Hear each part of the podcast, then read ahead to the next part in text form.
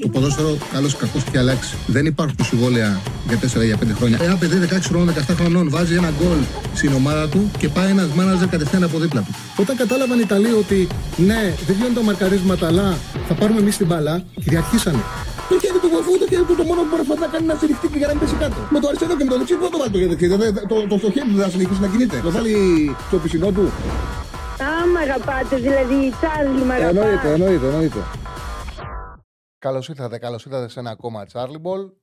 Τρίτη σήμερα, πρεμιέρα Champions League. Έχουμε να συζητήσουμε πολλά πράγματα, να μιλήσουμε για το Champions League, να μιλήσουμε για τους ομίλους, αλλά θεωρώ ότι καλύτερα είναι σιγά σιγά να μπαίνουμε σε ρυθμούς Πέμπτης. Η Πέμπτη είναι μια πολύ μεγάλη μέρα για το ελληνικό ποδόσφαιρο. 4 ομάδες θα μπουν στις ευρωπαϊκές μάχες. Ειδικά τώρα τα παιχνίδια, αλλά και του ΠΑΟΚ με την Ελσίνκη, αλλά τα παιχνίδια της ΑΕΚ, του Ολυμπιακού, του Παναθηναϊκού έχουν πολύ μεγάλο βαθμό δυσκολίας. Πάμε πριν ανοίξουμε τις γραμμές. Κάνω εγώ ένα μικρό πρόλογο, όπως γίνεται κάθε μέρα, να δούμε 2-3 πράγματα για τους αντιπάλους των ελληνικών ομάδων, που βρίσκονται, σε τι κατάσταση βρίσκονται. Έτσι, ένα-δύο πρώτα πράγματα πάνω κάτω. Εντάξει, περισσότεροι που βλέπετε την εκπομπή τα γνωρίζετε. Απλά να τα βάλουμε έτσι πιο συμπυκνωμένα. Πάμε για τη Φράιμπουργκ. Και λέω ότι οι περισσότεροι που βλέπετε την εκπομπή δεν γνωρίζετε, γιατί θεωρώ ότι για να μπαίνει κάποιος διαδικασία να βλέπει μια τέτοια καθημερινή εκπομπή, σίγουρα ασχολείται και με το ευρωπαϊκό ποδόσφαιρο. Και από ό,τι έχω καταλάβει και τα τηλεφωνήματα, αλλά και από το chat, από όσα γράφετε, ασχολείστε πραγματικά με ευρωπαϊκό ποδόσφαιρο, που λέει ένας φίλος της Τρίχας. Να πω την αλήθεια, παιδιά, σήμερα δεν θα δω Champions League. Και δεν θα δω Champions League, γιατί θα πάω σε μια βραδιά Cello. Θα πάω στο Hauser, στο Λυκαβητό. Πώς γίνεται αυτό? Αυτή η ιστορία ξεκίνησε πριν 3-4 χρόνια. Ακούει τον Hauser η γυναίκα μου. Και ήμασταν καλοκαίρι σε νησί. Έβαζε το Hauser. Χαλαρά ήμασταν. Εκεί που πήραμε και τα ποτάκια μας. Λέω, μωρό μου, του λέω, θα πάω ένα τρίμερο στο εξωτερικό, να ακούσουμε και το Hauser, να περάσουμε ωραία. Κάει κορονοϊός, ακυρώθηκαν όλες οι ομιλίες στο εξωτερικό. Στο εξωτερικό είναι διαφορετικά, δεν πας ένα τρίμερο, εντάξει, θα φας και σήμα του Hauser. Δεν πειράζει, ρε παιδί μου, τσιδιάσει να κάνεις άλλα πράγματα, το κάνεις και αυτό. Όντως είχαμε κοιτάξει να δούμε πού θα πάμε, δηλαδή σε ποια συναυλία θα τον ακολουθήσουμε, αλλά ακυρώθηκε. Ακυρώθηκαν όλες οι συναυλίες λόγω κορονοϊού. Και φέτος ήταν Απρίλης-Μάιος, μου λέει θα έρθεις στην Ελλάδα, θα είσαι στο Λυκαβητό, Σεπτέμβριο. Λιτώνεις και το ταξίδι. Λέω, λέω κλείσε, όντως έκλεισα και VIP, έχω κλείσει εισιτήρια. Περνώντας ο καιρός, βλέπω τις ημερομηνίες, συνειδητοποιούνται πρώτη αγωνιστική Champions League. Εντάξει, τώρα να χάσουμε πρώτη αγωνιστική Champions League, τώρα δεν είναι τίποτα. Αλλά όταν τα είδα, έπαιζαν προκριματικά η ΑΕΚ και ο Παναθηναϊκός. Και λέω, για σκεφτείτε, να περάσει η ΑΕΚ και ο Παναθηναϊκός, να έχουν πρεμιέρα. Και να πρέπει να εξηγήσω ότι δεν γίνεται να πάω, δεν γίνεται να πάμε. Πρέπει να τα ακυρώσουμε. Τέλος πάντων, θα βρίσκαμε άκρη. Δεν πήγε ούτε η ΑΕΚ ούτε ο Παναθηναϊκός. Αλλά σήμερα δεν θα παρακολουθήσω το Champions League, γιατί πρέπει να πάμε να απολαύσουμε τέχνη. Θα πάμε για βραδιά Τσέλο. Γι' αυτό το λόγο, όπως είδατε, είμαι και εγώ ντυμένος. Και ο Κυριλέ. Λοιπόν, πάμε τώρα στα δικά μας, να ξεκινήσουμε κανονικά. Να ξεκινήσουμε την εκπομπή. Πάμε για Φράιμπουργκ. Λοιπόν, η Φράιμπουργκ το πρωτάθλημα δεν έχει κάνει καλό ξεκίνημα. Έχει 2 νίκες, 2 ήττες, 5-10 τέρματα. Τα ex-goal της είναι 7-62, 7-84. Το καλό για τον Ολυμπιακό είναι ότι έχει προβλήματα. Εκτός ότι η ομάδα του Στράιχ δεν έρχεται με την ίδια ψυχολογία την οποία βρισκόταν όταν είχε κερδίσει πριν 2 χρόνια 3-0 τον Ολυμπιακό στο Καρεσκάκης, έχει πολλές απουσίες. Δηλαδή είναι ευκαιρία για τον Ολυμπιακό να μπορέσει να πάρει αποτέλεσμα και στην πράξη να ξορκίσει και αυτό που συνέβη πέρσι. Το 0-3 που έγινε πέρσι, το άσχημο παιχνίδι του Ολυμπιακού. 3 βασικοί, Χέλερο αριστερός εξτρέμ, ο Λίνχαρτ ο δεξής μπακ, ο Γκρέγκοριτς ο επιθετικός, είναι αμφίβολοι. Είναι σίγουρα έξω ο αρχηγός τους, ο Γκιούντνερ ο αριστερός μπακ. Είναι τιμωρημένος και σίγουρα εκτός από τιμωρημένος ο στόπερο Γκούλντε. Και επίσης είναι εκτός ο αμυντικός Καφ ο Κάπελ, ο μισοεπιθετικός ο Κέρεχ και που είναι, αυτοί οι δύο είναι χρήσιμα ονοματικοί και ανήκουν στο rotation. Δηλαδή έχει πάρα πολλούς παίκτες ο Strike που δεν μπορεί να υπολογίζει και καταλαβαίνετε είναι σημαντικό για τον Ολυμπιακό ότι δεν έρχεται και σε καλή ψυχολογία. Από δύο βαριές ήττες έρχεται η Freiburg. Εντάξει, με την Dortmund δεν ήταν κακή. Με την Dortmund ήταν το μάτσο 2-2. Δέχτηκε μια αποβολή στο 22ο λεπτό και στη συνέχεια έπνιξε ένα γκολ τερματοφύλακας με 10 παίκτες στο 87 και στο 92 έγινε και το 2-4. Δεν ήταν τόσο κακή, αλλά σίγουρα δεν είναι σε καλύτερη δυνατή της κατάστασης. Δεν είναι όπως ήταν όταν είχε πάει πέρσι που πέταγε η Freiburg και αντιμετώπισε στο Καρεσκάκης. Αντιμετώπισε ο Καρεσκάκης στον Ολυμπιακό. Πάνω κάτω αυτά είναι για τη Freiburg με πολλές απουσίες, με πάρα πολλές απουσίες θα έρθει στο Καρεσκάκης η ομάδα του Στράιχ, όπου εντάξει, και γνωρίζουμε ότι είναι μια ομάδα, τα υπόλοιπα τα γνωρίζουμε, είναι μια ομάδα προπονητή, είναι μια ομάδα η οποία ένα σύνολο που αμήνεται και επιτίθεται ομαδικά, δεν θα τους βρεις ποτέ εκτεθειμένους, έχουν τον ίδιο προπονητή από το 2011, είναι ξεκάθαρο, μια πολύ καλή ομάδα, χωρίς ένα τρομερό ταλέντο, αλλά έχει σαν στάρ το προπονητή της, όπου δουλεύει με μέθοδο, με σοβαρότητα και παρουσιάζει κάτι με απόλυτη ομοιογένεια. Τώρα πάμε στη Villarreal που θα παίξει ο Παναθηναϊκός. Η Villarreal άλλαξε προπονητή, έφυγε και σε τιέν μετά από την ήττα με την Κάντιθ. Ανέλαβε ο Πατσετά, θα είναι το πρώτο του ευρωπαϊκό παιχνίδι του Πατσετά. Δεν έχει εμπειρία από Ευρώπη, είχε κάνει καριέρα σε δεύτερη και τρίτη κατηγορία. Είχε αναλάβει, κατάφερε να. Είχε ανεβάσει τον Ουέσκα, μετά έπεσε. Πήρε την. Δουλέψει μια χρονιά στη Βαγαδολίδ, κατάφερε να τη σώσει. Σε κάθε περίπτωση είναι και γι' αυτό ένα στοίχημα και γι' αυτό το λόγο όποιος είδε, όποιος ήθελε να δει την Villarreal και κάτσε και είδε το μαζί με την Αλμερία, θα διαπίστωσε ότι είχε πάρα πολύ άγχος ο προπονητής, πολύ άγχος. Όλη τη διάρκεια του αγώνα και στο τέλος κρέσπασε, πέταξε το μπουκάλι το νερό, έγινε και μουσκεμ όταν έβαλε τον γκολ ο Σέρλοθ, ο Σεντερφόρ που παίζει πέρυσι στη Σουηδία. Είναι ένας προπονητής άπειρος, είναι για τον ίδιο στοίχημα, πήρε συμβόλαιο μέχρι το καλοκαίρι να δείξει τι αξίζει και αν πραγματικά πάει καλά να κρατήσει τη δουλειά του. Είναι 13η στο πρωτάθλημα η Villarreal με 2-0-3 ρεκόρ, 8-10 τέρματα, τα ex-goals είναι 6,66, 8,04, δείγμα κιόλας ότι δεν είναι καλά η Villarreal, γιατί είναι ένας μεγάλος σύλλογος που μπορεί να έχει 2 νίκες και 3 ήττες, όμως όταν δεν πάντα αποτέλεσματα θα πιέζει, οπότε τα ex-goals θα έπρεπε να είναι καλύτερα, δεν είναι καλά όμως η Villarreal. Απολύθηκε και σε Σετιέν, άλλαξε προπονητή, δεν έπαιξε καλά με την Αλμερία στο 1-2, ουσιαστικά το 2-1 που κέρδισε, τυχερή ήτανε. Δέχτηκε πάρα πολλές φάσεις, πολλές επιθέσεις, κατάφερε όμως τις καθυστερήσεις με γκολ του Σέρλοθ να πάρει το παιχνίδι. Ο Σέρλοθ είναι και η μοναδική πραγματικά καλή μεταγραφή που έκανε η Villarreal. Έχει χάσει παίκτες, πολλούς σημαντικούς παίκτες. Έφυγε ο Τσουκουέζ, έφυγε ο Πάο Τόρες, έφυγε ο Μορλάνες, ο Τζάκσον, ο Τζατζούμα, ο Σέλσο που τον είχαν πάρει δανεικό και αποχώρησε από τότε να. Πήρε το Σέρλοθ, θα φτιάξουν μια καλή μεταγραφή. Ήδη έχει ξεκινήσει καλά, σκόραρε και πήρε και ψυχολογία με την Αλμερία. Όμως σε κάθε περίπτωση,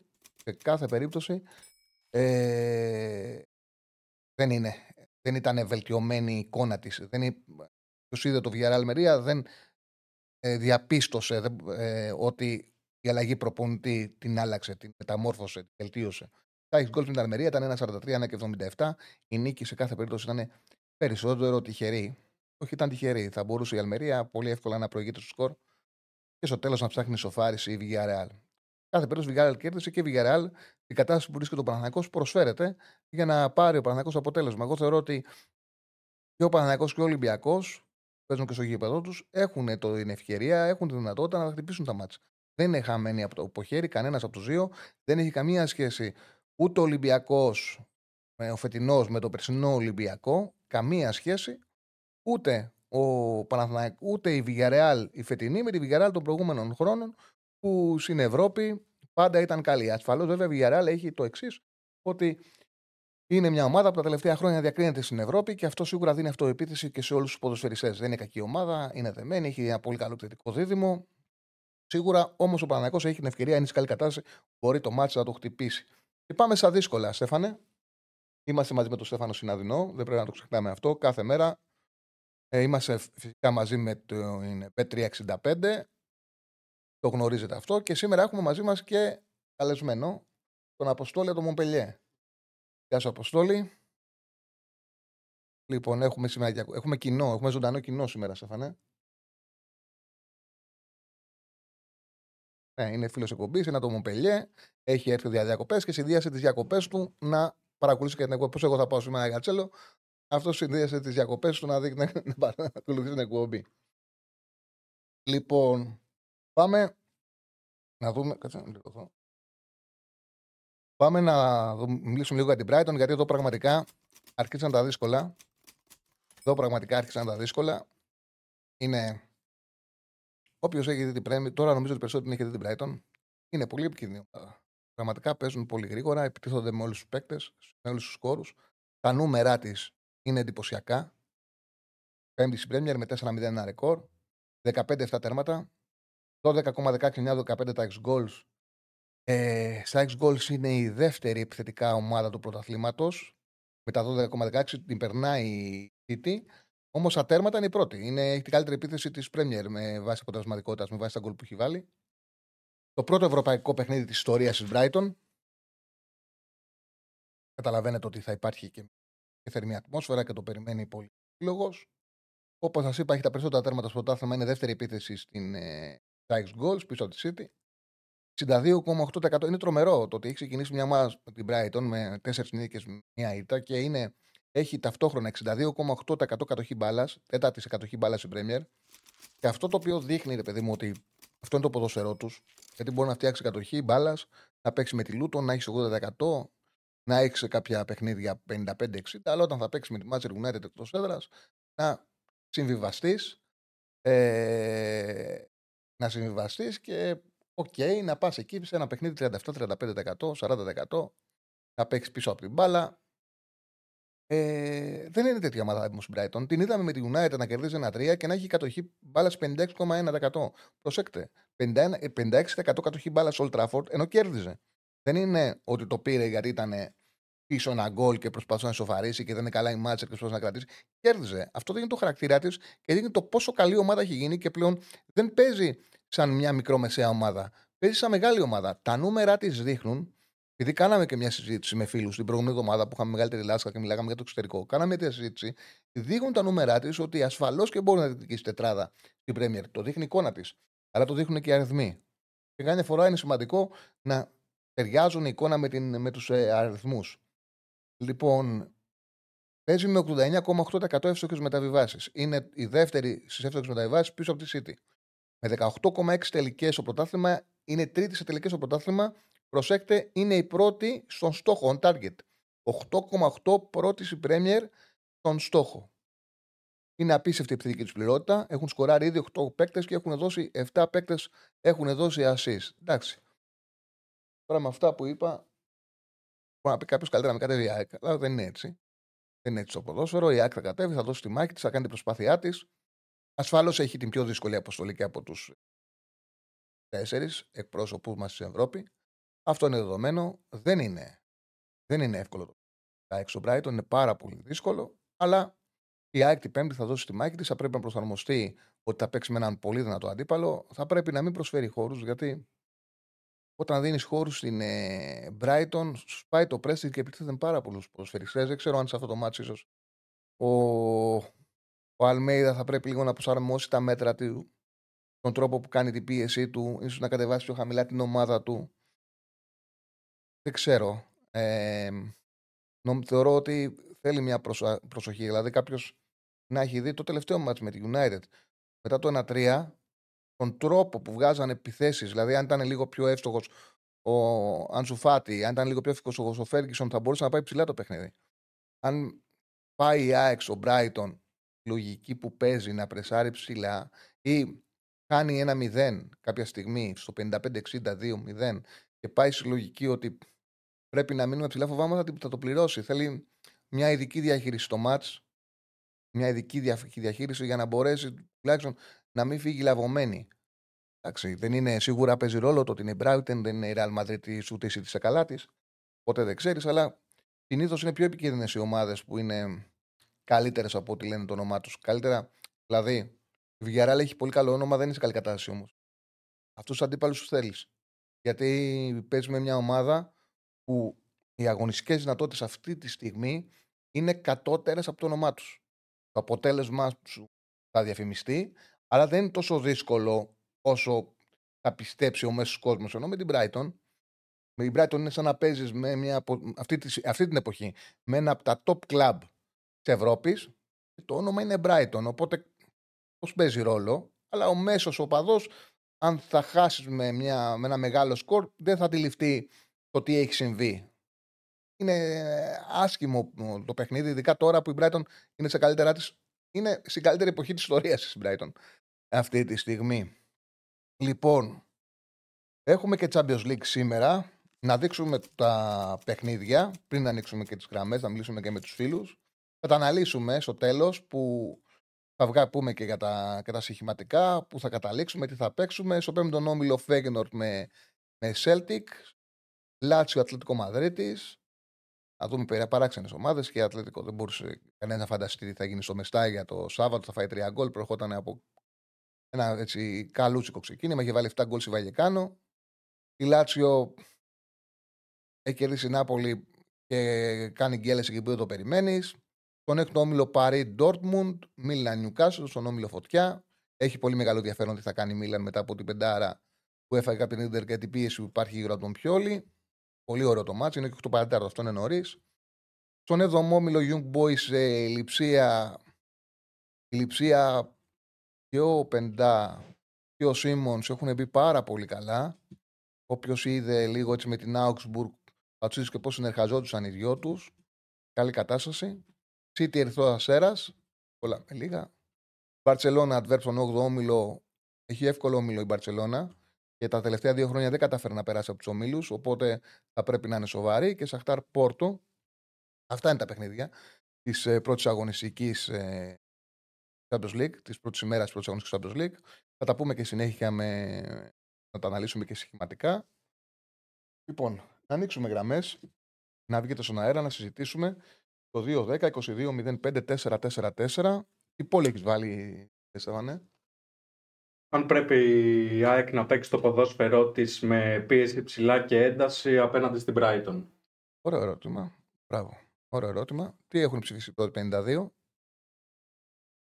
Όχι. 63% όχι.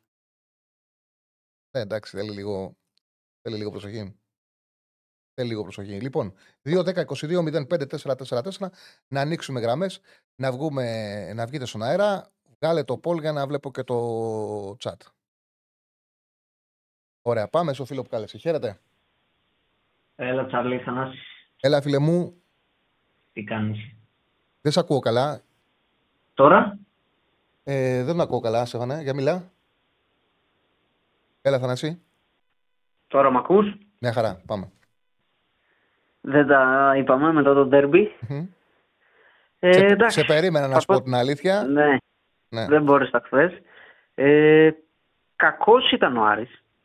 Δεν ήταν καλός. Δηλαδή, αλλά ήταν ρεαλιστικός. Αυτό κρατάω από το μάτς. Το να μην μπορείς να απειλήσεις αυτόν τον ΠΑΟΚ δείχνει πράγματα για την ποιότητα της ομάδας.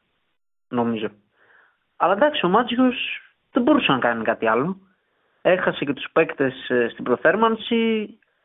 Και η φωλή μας είναι δηλαδή το αποτέλεσμα. Εντάξει, νομίζω σε πάρα πολύ μικρό διάστημα αυτό που έκανε ο Μάτζιος ήταν την ομάδα να τη μαζέψει και να καταφέρει να βρει κορμό. Δηλαδή, νομίζω ότι ο Άρης σήμερα είναι πολύ πιο ξεκάθαρο στα μάτια σου, στα μάτια μας, από ό,τι ήταν ο Άρης πριν 2 εβδομάδες. Δηλαδή, ξέρεις, συχνά Μπράμπετς Βαμπιάνο δίδυμο, πήρε το Βεστράπεν, δεν είναι φόρμουλα, τον Βεστράτε. Πήρε το Δεστράτε, τον σου έκανε δίδυμο με τον Ντουκουρέ. Ξέρεις ότι είναι τρίτος ο Νταρίντα. Πήρανε τον Σουλιμάνοφ αριστερά.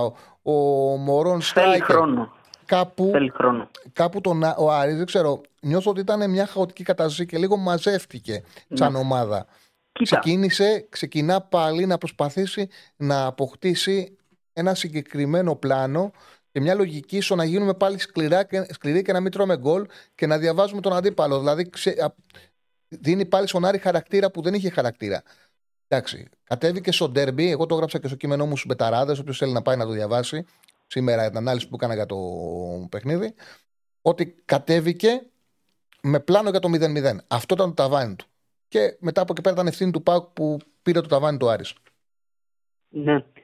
Νομίζω θα βρει μια εντεκάδα σιγά-σιγά. Mm-hmm. Θα βρει μια εντεκάδα και θα είναι καλή αυτή η εντεκάδα. Τώρα από πίσω δύσκολα τα πράγματα. Ήταν κλειδί αυτό που έλεγες και εσύ για τον Μοντόγια. Mm. Δηλαδή ο Ζίβκοβιτς ήταν ο καλύτερος παίκτης του ΠΑΟΚ και τον έζευσε. Ναι, τον έβαλε με ανάποδο πόδι για να μην μπορεί να εκτελέσει με το εσωτερικό, να του δυσκολέψει την εκτέλεση με τον εσωτερικό. Και τώρα είναι και ξεκάθαρο πλάνο ότι κοιτάω την άμυνά μου, κοιτάω να αντιμετωπίσω τα του αντιπάλου. Ναι, ναι. Ο ΠΑΟΚ τώρα πολύ κακός. Πάρα πολύ κακός και νομίζω είναι ότι δεν έχει φόρα αυτή τη στιγμή. Εγώ στη θέση του θα βάζα τον Τζίμα. Mm. Δεν ένιωσε κανείς τίποτα από τον Σαμάτα. Ήταν και ο Φαμπιάνος πολύ καλή μέρα, είναι η αλήθεια. Δηλαδή καθάριζε τα πάντα. Αλλά θα έχει πρόβλημα ο ΠΑΟΚ αν δεν του πιάσει ο φόρ. Πιστεύω. Πονώ 100%. Τα λέω συνέχεια και πιστεύω ότι κοίταξε, η λογική στο να μείνει με Σαμάτα Τόμας ο ΠΑΟΚ είναι να πιστεύουν τον Τζίμα. Από τη στιγμή που μείνανε με αυτούς τους δύο, που φαίνεται ναι. αυτή τη στιγμή κανένας να μείνει striker, ούτε goal αλλά ούτε striker, ο μικρός πρέπει να πάρει χρόνο, ώστε τουλάχιστον να κερδίσουν κάτι από αυτή την απόφαση. Ναι, ναι, ναι. Σήμερα Παρί. Σήμερα Παρί, ναι, πιστεύω και εγώ ότι θα κερδίσει. Δίνει καλή απόφαση. Ναι, και ανέβηκε, ήταν στο 1.50 κάτι και είχε ανέβει. Επειδή η Παρί έχασε από την Ις, η Παρασκευή. Η εντεκάδα της όμως σήμερα θα είναι πολύ πιο γεμάτη της Παρί. Πολύ πιο καλή. Και η Dortmund έχει ξεκινήσει πάρα πολύ άσχημα το πρωτάθλημα. Ο οποίος έχει δει παιχνίδια της Bundesliga. Η Dortmund είναι κακή ομάδα. Ναι, ναι, και αργή ομάδα. Ωραία. Εντάξει. Άντε, να σας ευχαριστώ πάρα πολύ. Καλή συνέχεια. Λοιπόν, είμαστε όπως βλέπετε πολύ συλλεκτικοί. Παίρνουν οπαδοί από όλες τις ομάδες. Οκ, 2-10-22-05-4-4-4. Όποιος καλεί θα βγει κατευθείαν. Πώς κατεβαίνει ο Παναθηναϊκός με Villarreal, ρωτάει ένας φίλος. Είναι τρίτη ακόμα. Ο Παναθηναϊκός έχει πολλές λύσεις. Είναι νωρίς για να μπορείς να πεις με ασφάλεια πώς κατεβαίνει ο Παναθηναϊκός. Θεωρώ πάντως ότι ο Γιοβάνοβιτς έχει στοχεύσει να πάρει αποτέλεσμα ο Παναθηναϊκός. Δηλαδή υπάρχει απέτηση ο Παναθηναϊκός να πάρει αποτέλεσμα αυτό το παιχνίδι. Θα το δει πάρα πολύ σοβαρά. Θα χρησιμοποιήσει καλύτερη δυνατή ομάδα και ο Παναθηναϊκός δεν είναι ένα μάτς το οποίο πάει και ό,τι βγει πάει για να πάρει αποτέλεσμα. Πραγματικά θεωρώ ότι μπορεί. Δεν ξέρω αν για παράδειγμα πώς μπορεί να σκεφτεί κάποιος ότι έβαλε τον Ιωαννίδη για να βάλει τον Σπόραρ. Το ξέρω, θεωρώ ότι αυτή τη στιγμή είναι πολύ καλύτερος ο Ιωαννίδης του Σπόραρ και θα παίξει ο Ιωαννίδης.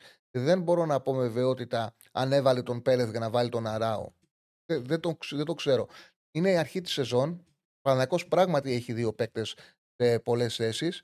Αλλά πραγματικά νομίζω ότι αυτό το μάτς πρέπει να πάει με την καλύτερη δυνατή σύνθεση. Γιατί παίζει με ένα καλό όνομα σε όχι καλή κατάσταση. Και αν ο Παναθηναϊκός πάρει την πέμπτη αποτέλεσμα τη Villarreal, ξεκινάει με άλλες βάσεις. Γνώμη για αποχώρηση προπονητή η Μαρσέη, κατά πόσο μας βολεύει εμάς η ΑΕΚ αυτό. Εντάξει, σίγουρα είναι καλό για την ΑΕΚ, γιατί το Παπένα αναλαμβάνει η Μαρσέη, δεν αναλαμβάνει κάποιος κανονικός προπονητής, τουλάχιστον δεν ξέρω αν θα γίνει μια αλλαγή μέχρι να παίξει η ΑΕΚ με τη Μαρσέη. Και θεωρώ ότι όταν παίρνει προπονητή τον Μαρσελίνο, που έχει μια ποδοσφαιρική φιλοσοφία ξεκάθαρη, δεν την αλλάζει. Σχεδιάζει το ποδοσφαιρό του πάνω σε αυτήν, πρέπει να του δίνεις χρόνο. Η Μασαλία βιάστηκαν πάρα πολύ να τον διώξουν. Οπότε δεν μπορώ να καταλάβω πώς με τόσο ευκολία, τόσο νωρίς έδιωξαν τον Μαρσελίνο. Δεν είναι προπονητής που σου εγγυάται. Ναι, έχουμε δύο γραμμές, θα βγάλουμε τον κόσμο. Δεν είναι προπονητής που σου εγγυάται γρήγορα αποτελέσματα. Θέλει χρόνο γιατί θα πάει να εφαρμόσει από την αρχή, από την πρώτη μέρα, ένα δύσκολο ποδόσφαιρο. Το είπα και όταν έπαιζε ο Παναθηναϊκός μαζί τους. Πάμε στους φίλους, πάμε στον επόμενο. Χαίρετε. Ναι, γεια σου Σάρλι. Γεια σου Λίμου. Αλέξης, αρχικά καλή αρχή στην εκπομπή σου. Να είσαι καλά. Σε πήρα πιο πολύ να μιλήσουμε για τα παιχνίδια του Τσουλού σήμερα. Αρχικά σήμερα έχει ωραία παιχνιδάκια. Πολύ ωραία. Έχει τον όμιλο φωτιά Milan Newcastle και Paris Dortmund. Αυτά ξεχωρίζουν σήμερα από το πρόγραμμα πιο πολύ. Το Milan Newcastle θεωρώ ότι θα είναι ένα αρκετά κλειστό παιχνίδι σήμερα. Δηλαδή η Milan δεν ξέρω αν θα έχει και ενέργεια τόσο πολύ όσο, γιατί έχει αρκετά τρεξίματα με την Ίντερ. Ακούγεται ότι θα ξεκινήσει και ο Ποπέγκα στο κέντρο αντί του Raiders και ο Τσουκουέζα αντί του Πούλησικ. Ναι, θα κάνει ένα μικρό rotation μάλλον εκεί πέρα. Newcastle, εντάξει, στην Αγγλία δεν έχει ξεκινήσει τόσο καλά όσο θα περίμεναν οι περισσότεροι. Είχε αρκετά ντέρμπι στην αρχή με City, Liverpool, Brighton. Δεν έχει μπει τόσο δυνατά, αλλά παραμένει μια πολύ ισχυρή ομάδα. Έκανε μια πολύ περίεργη διαχείριση ο Έντι Χάουι στο μάτς με την Μπρέντφορντ. Έβγαλε όλο το παιχνίδι με μία αλλαγή στο 83. Σωστά, μόνο του Μπάρν. Μόνο του Μπάρν στο 83 που βάλτε τον Αλμιρόν. Ναι. Με μία αλλαγή όλο το παιχνίδι. Η Νιουκάσλ δεν ήταν καλή. Δεν ήταν καλή. Από ένα λάσο το φύλακα πήρε ένα πέναλτι και πήρε το μάτς. Και παρόλα αυτά ήθελε τόσο πολύ να κερδίσει. Περίεργο γιατί είχε και Champions League Newcastle. Και πήγε με την ίδια δεκαδά, δεν πήραξε κανέναν, δεν έκανε καμία αλλαγή. Κατάφερε και πήρε το μάτσο 1-0. Μεγάλη νίκη, τη χρειαζότανε.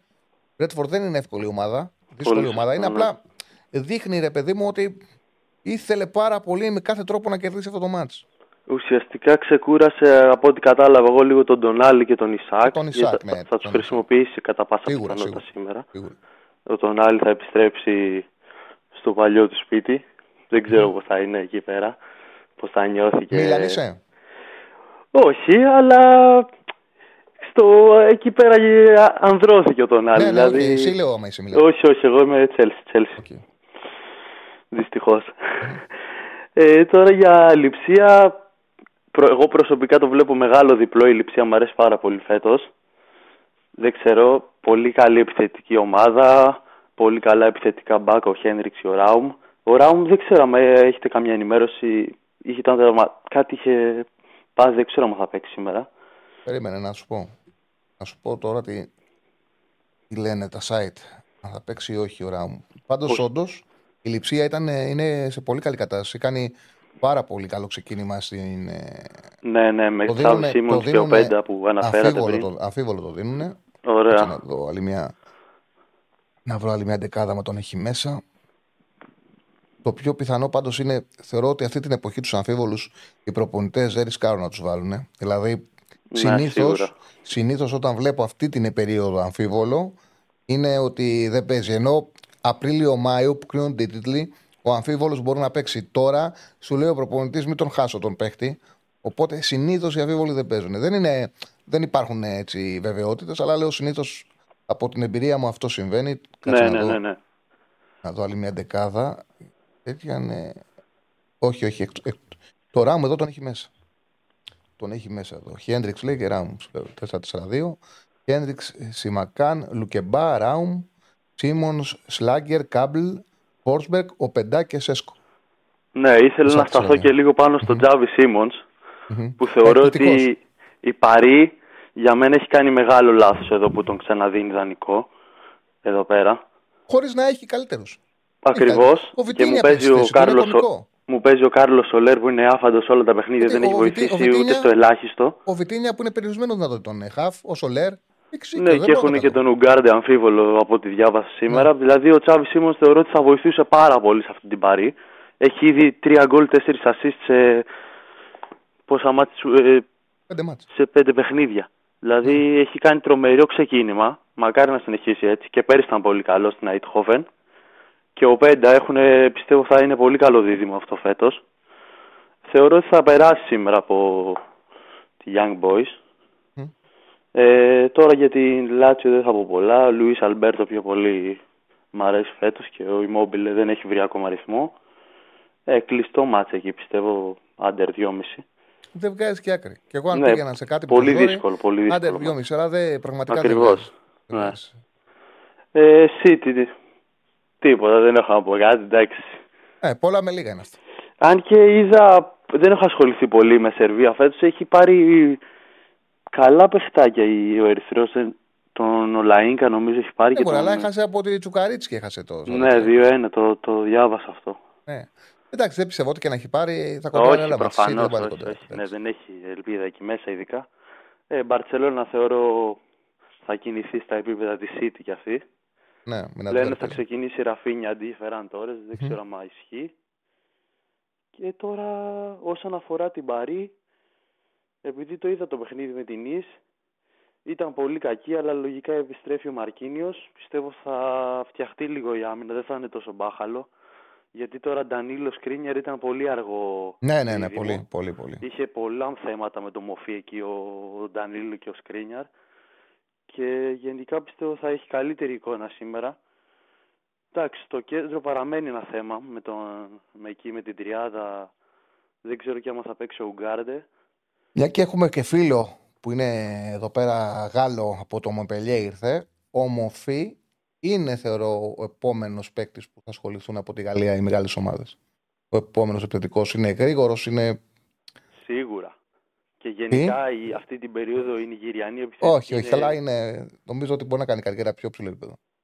Ναι, και γενικά δεν ξέρω τι έχουν πάθει οι Νιγηριανοί επιθετικοί. Όλοι οι Μπονιφάς, όλοι οι Μοφή, ο Ορμπάν, όλοι. Πολύ δυνατοί φέτος ο Σιμιέν. Η Νιγηρία έχει 10 σεντερφόρ που μπορούν να παίξουν άνετα βασικοί. Ευχαριστώ πάρα πολύ, φίλε μου. Και εγώ ευχαριστώ πάρα πολύ. Ευχαριστώ πολύ. Καλή συνέχεια. Να είσαι καλά, φίλε μου. Να είσαι καλά. Ωραία, συζητήσαμε τα μάτς με το φίλο του Champions League. Πάμε στον επόμενο.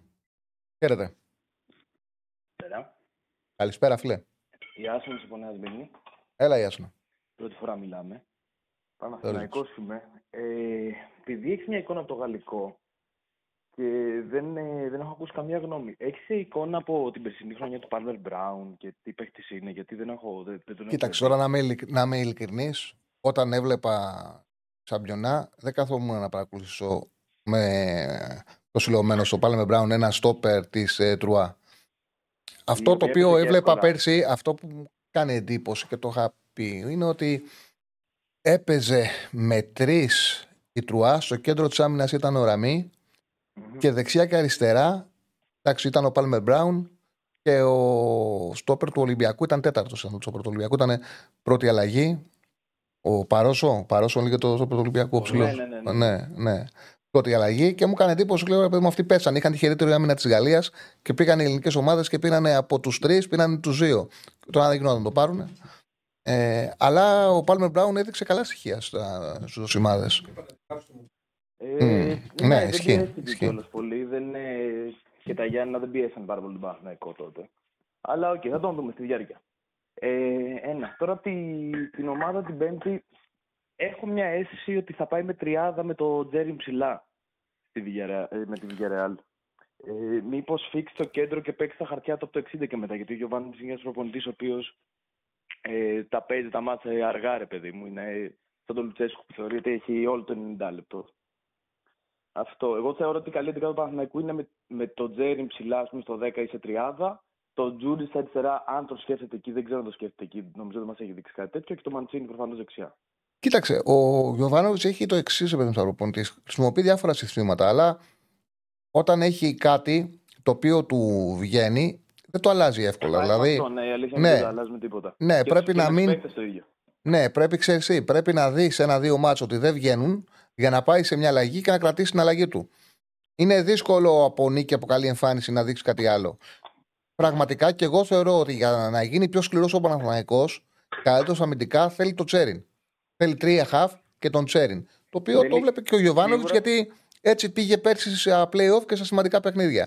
Φέτο σκέφτεται διαφορετικά.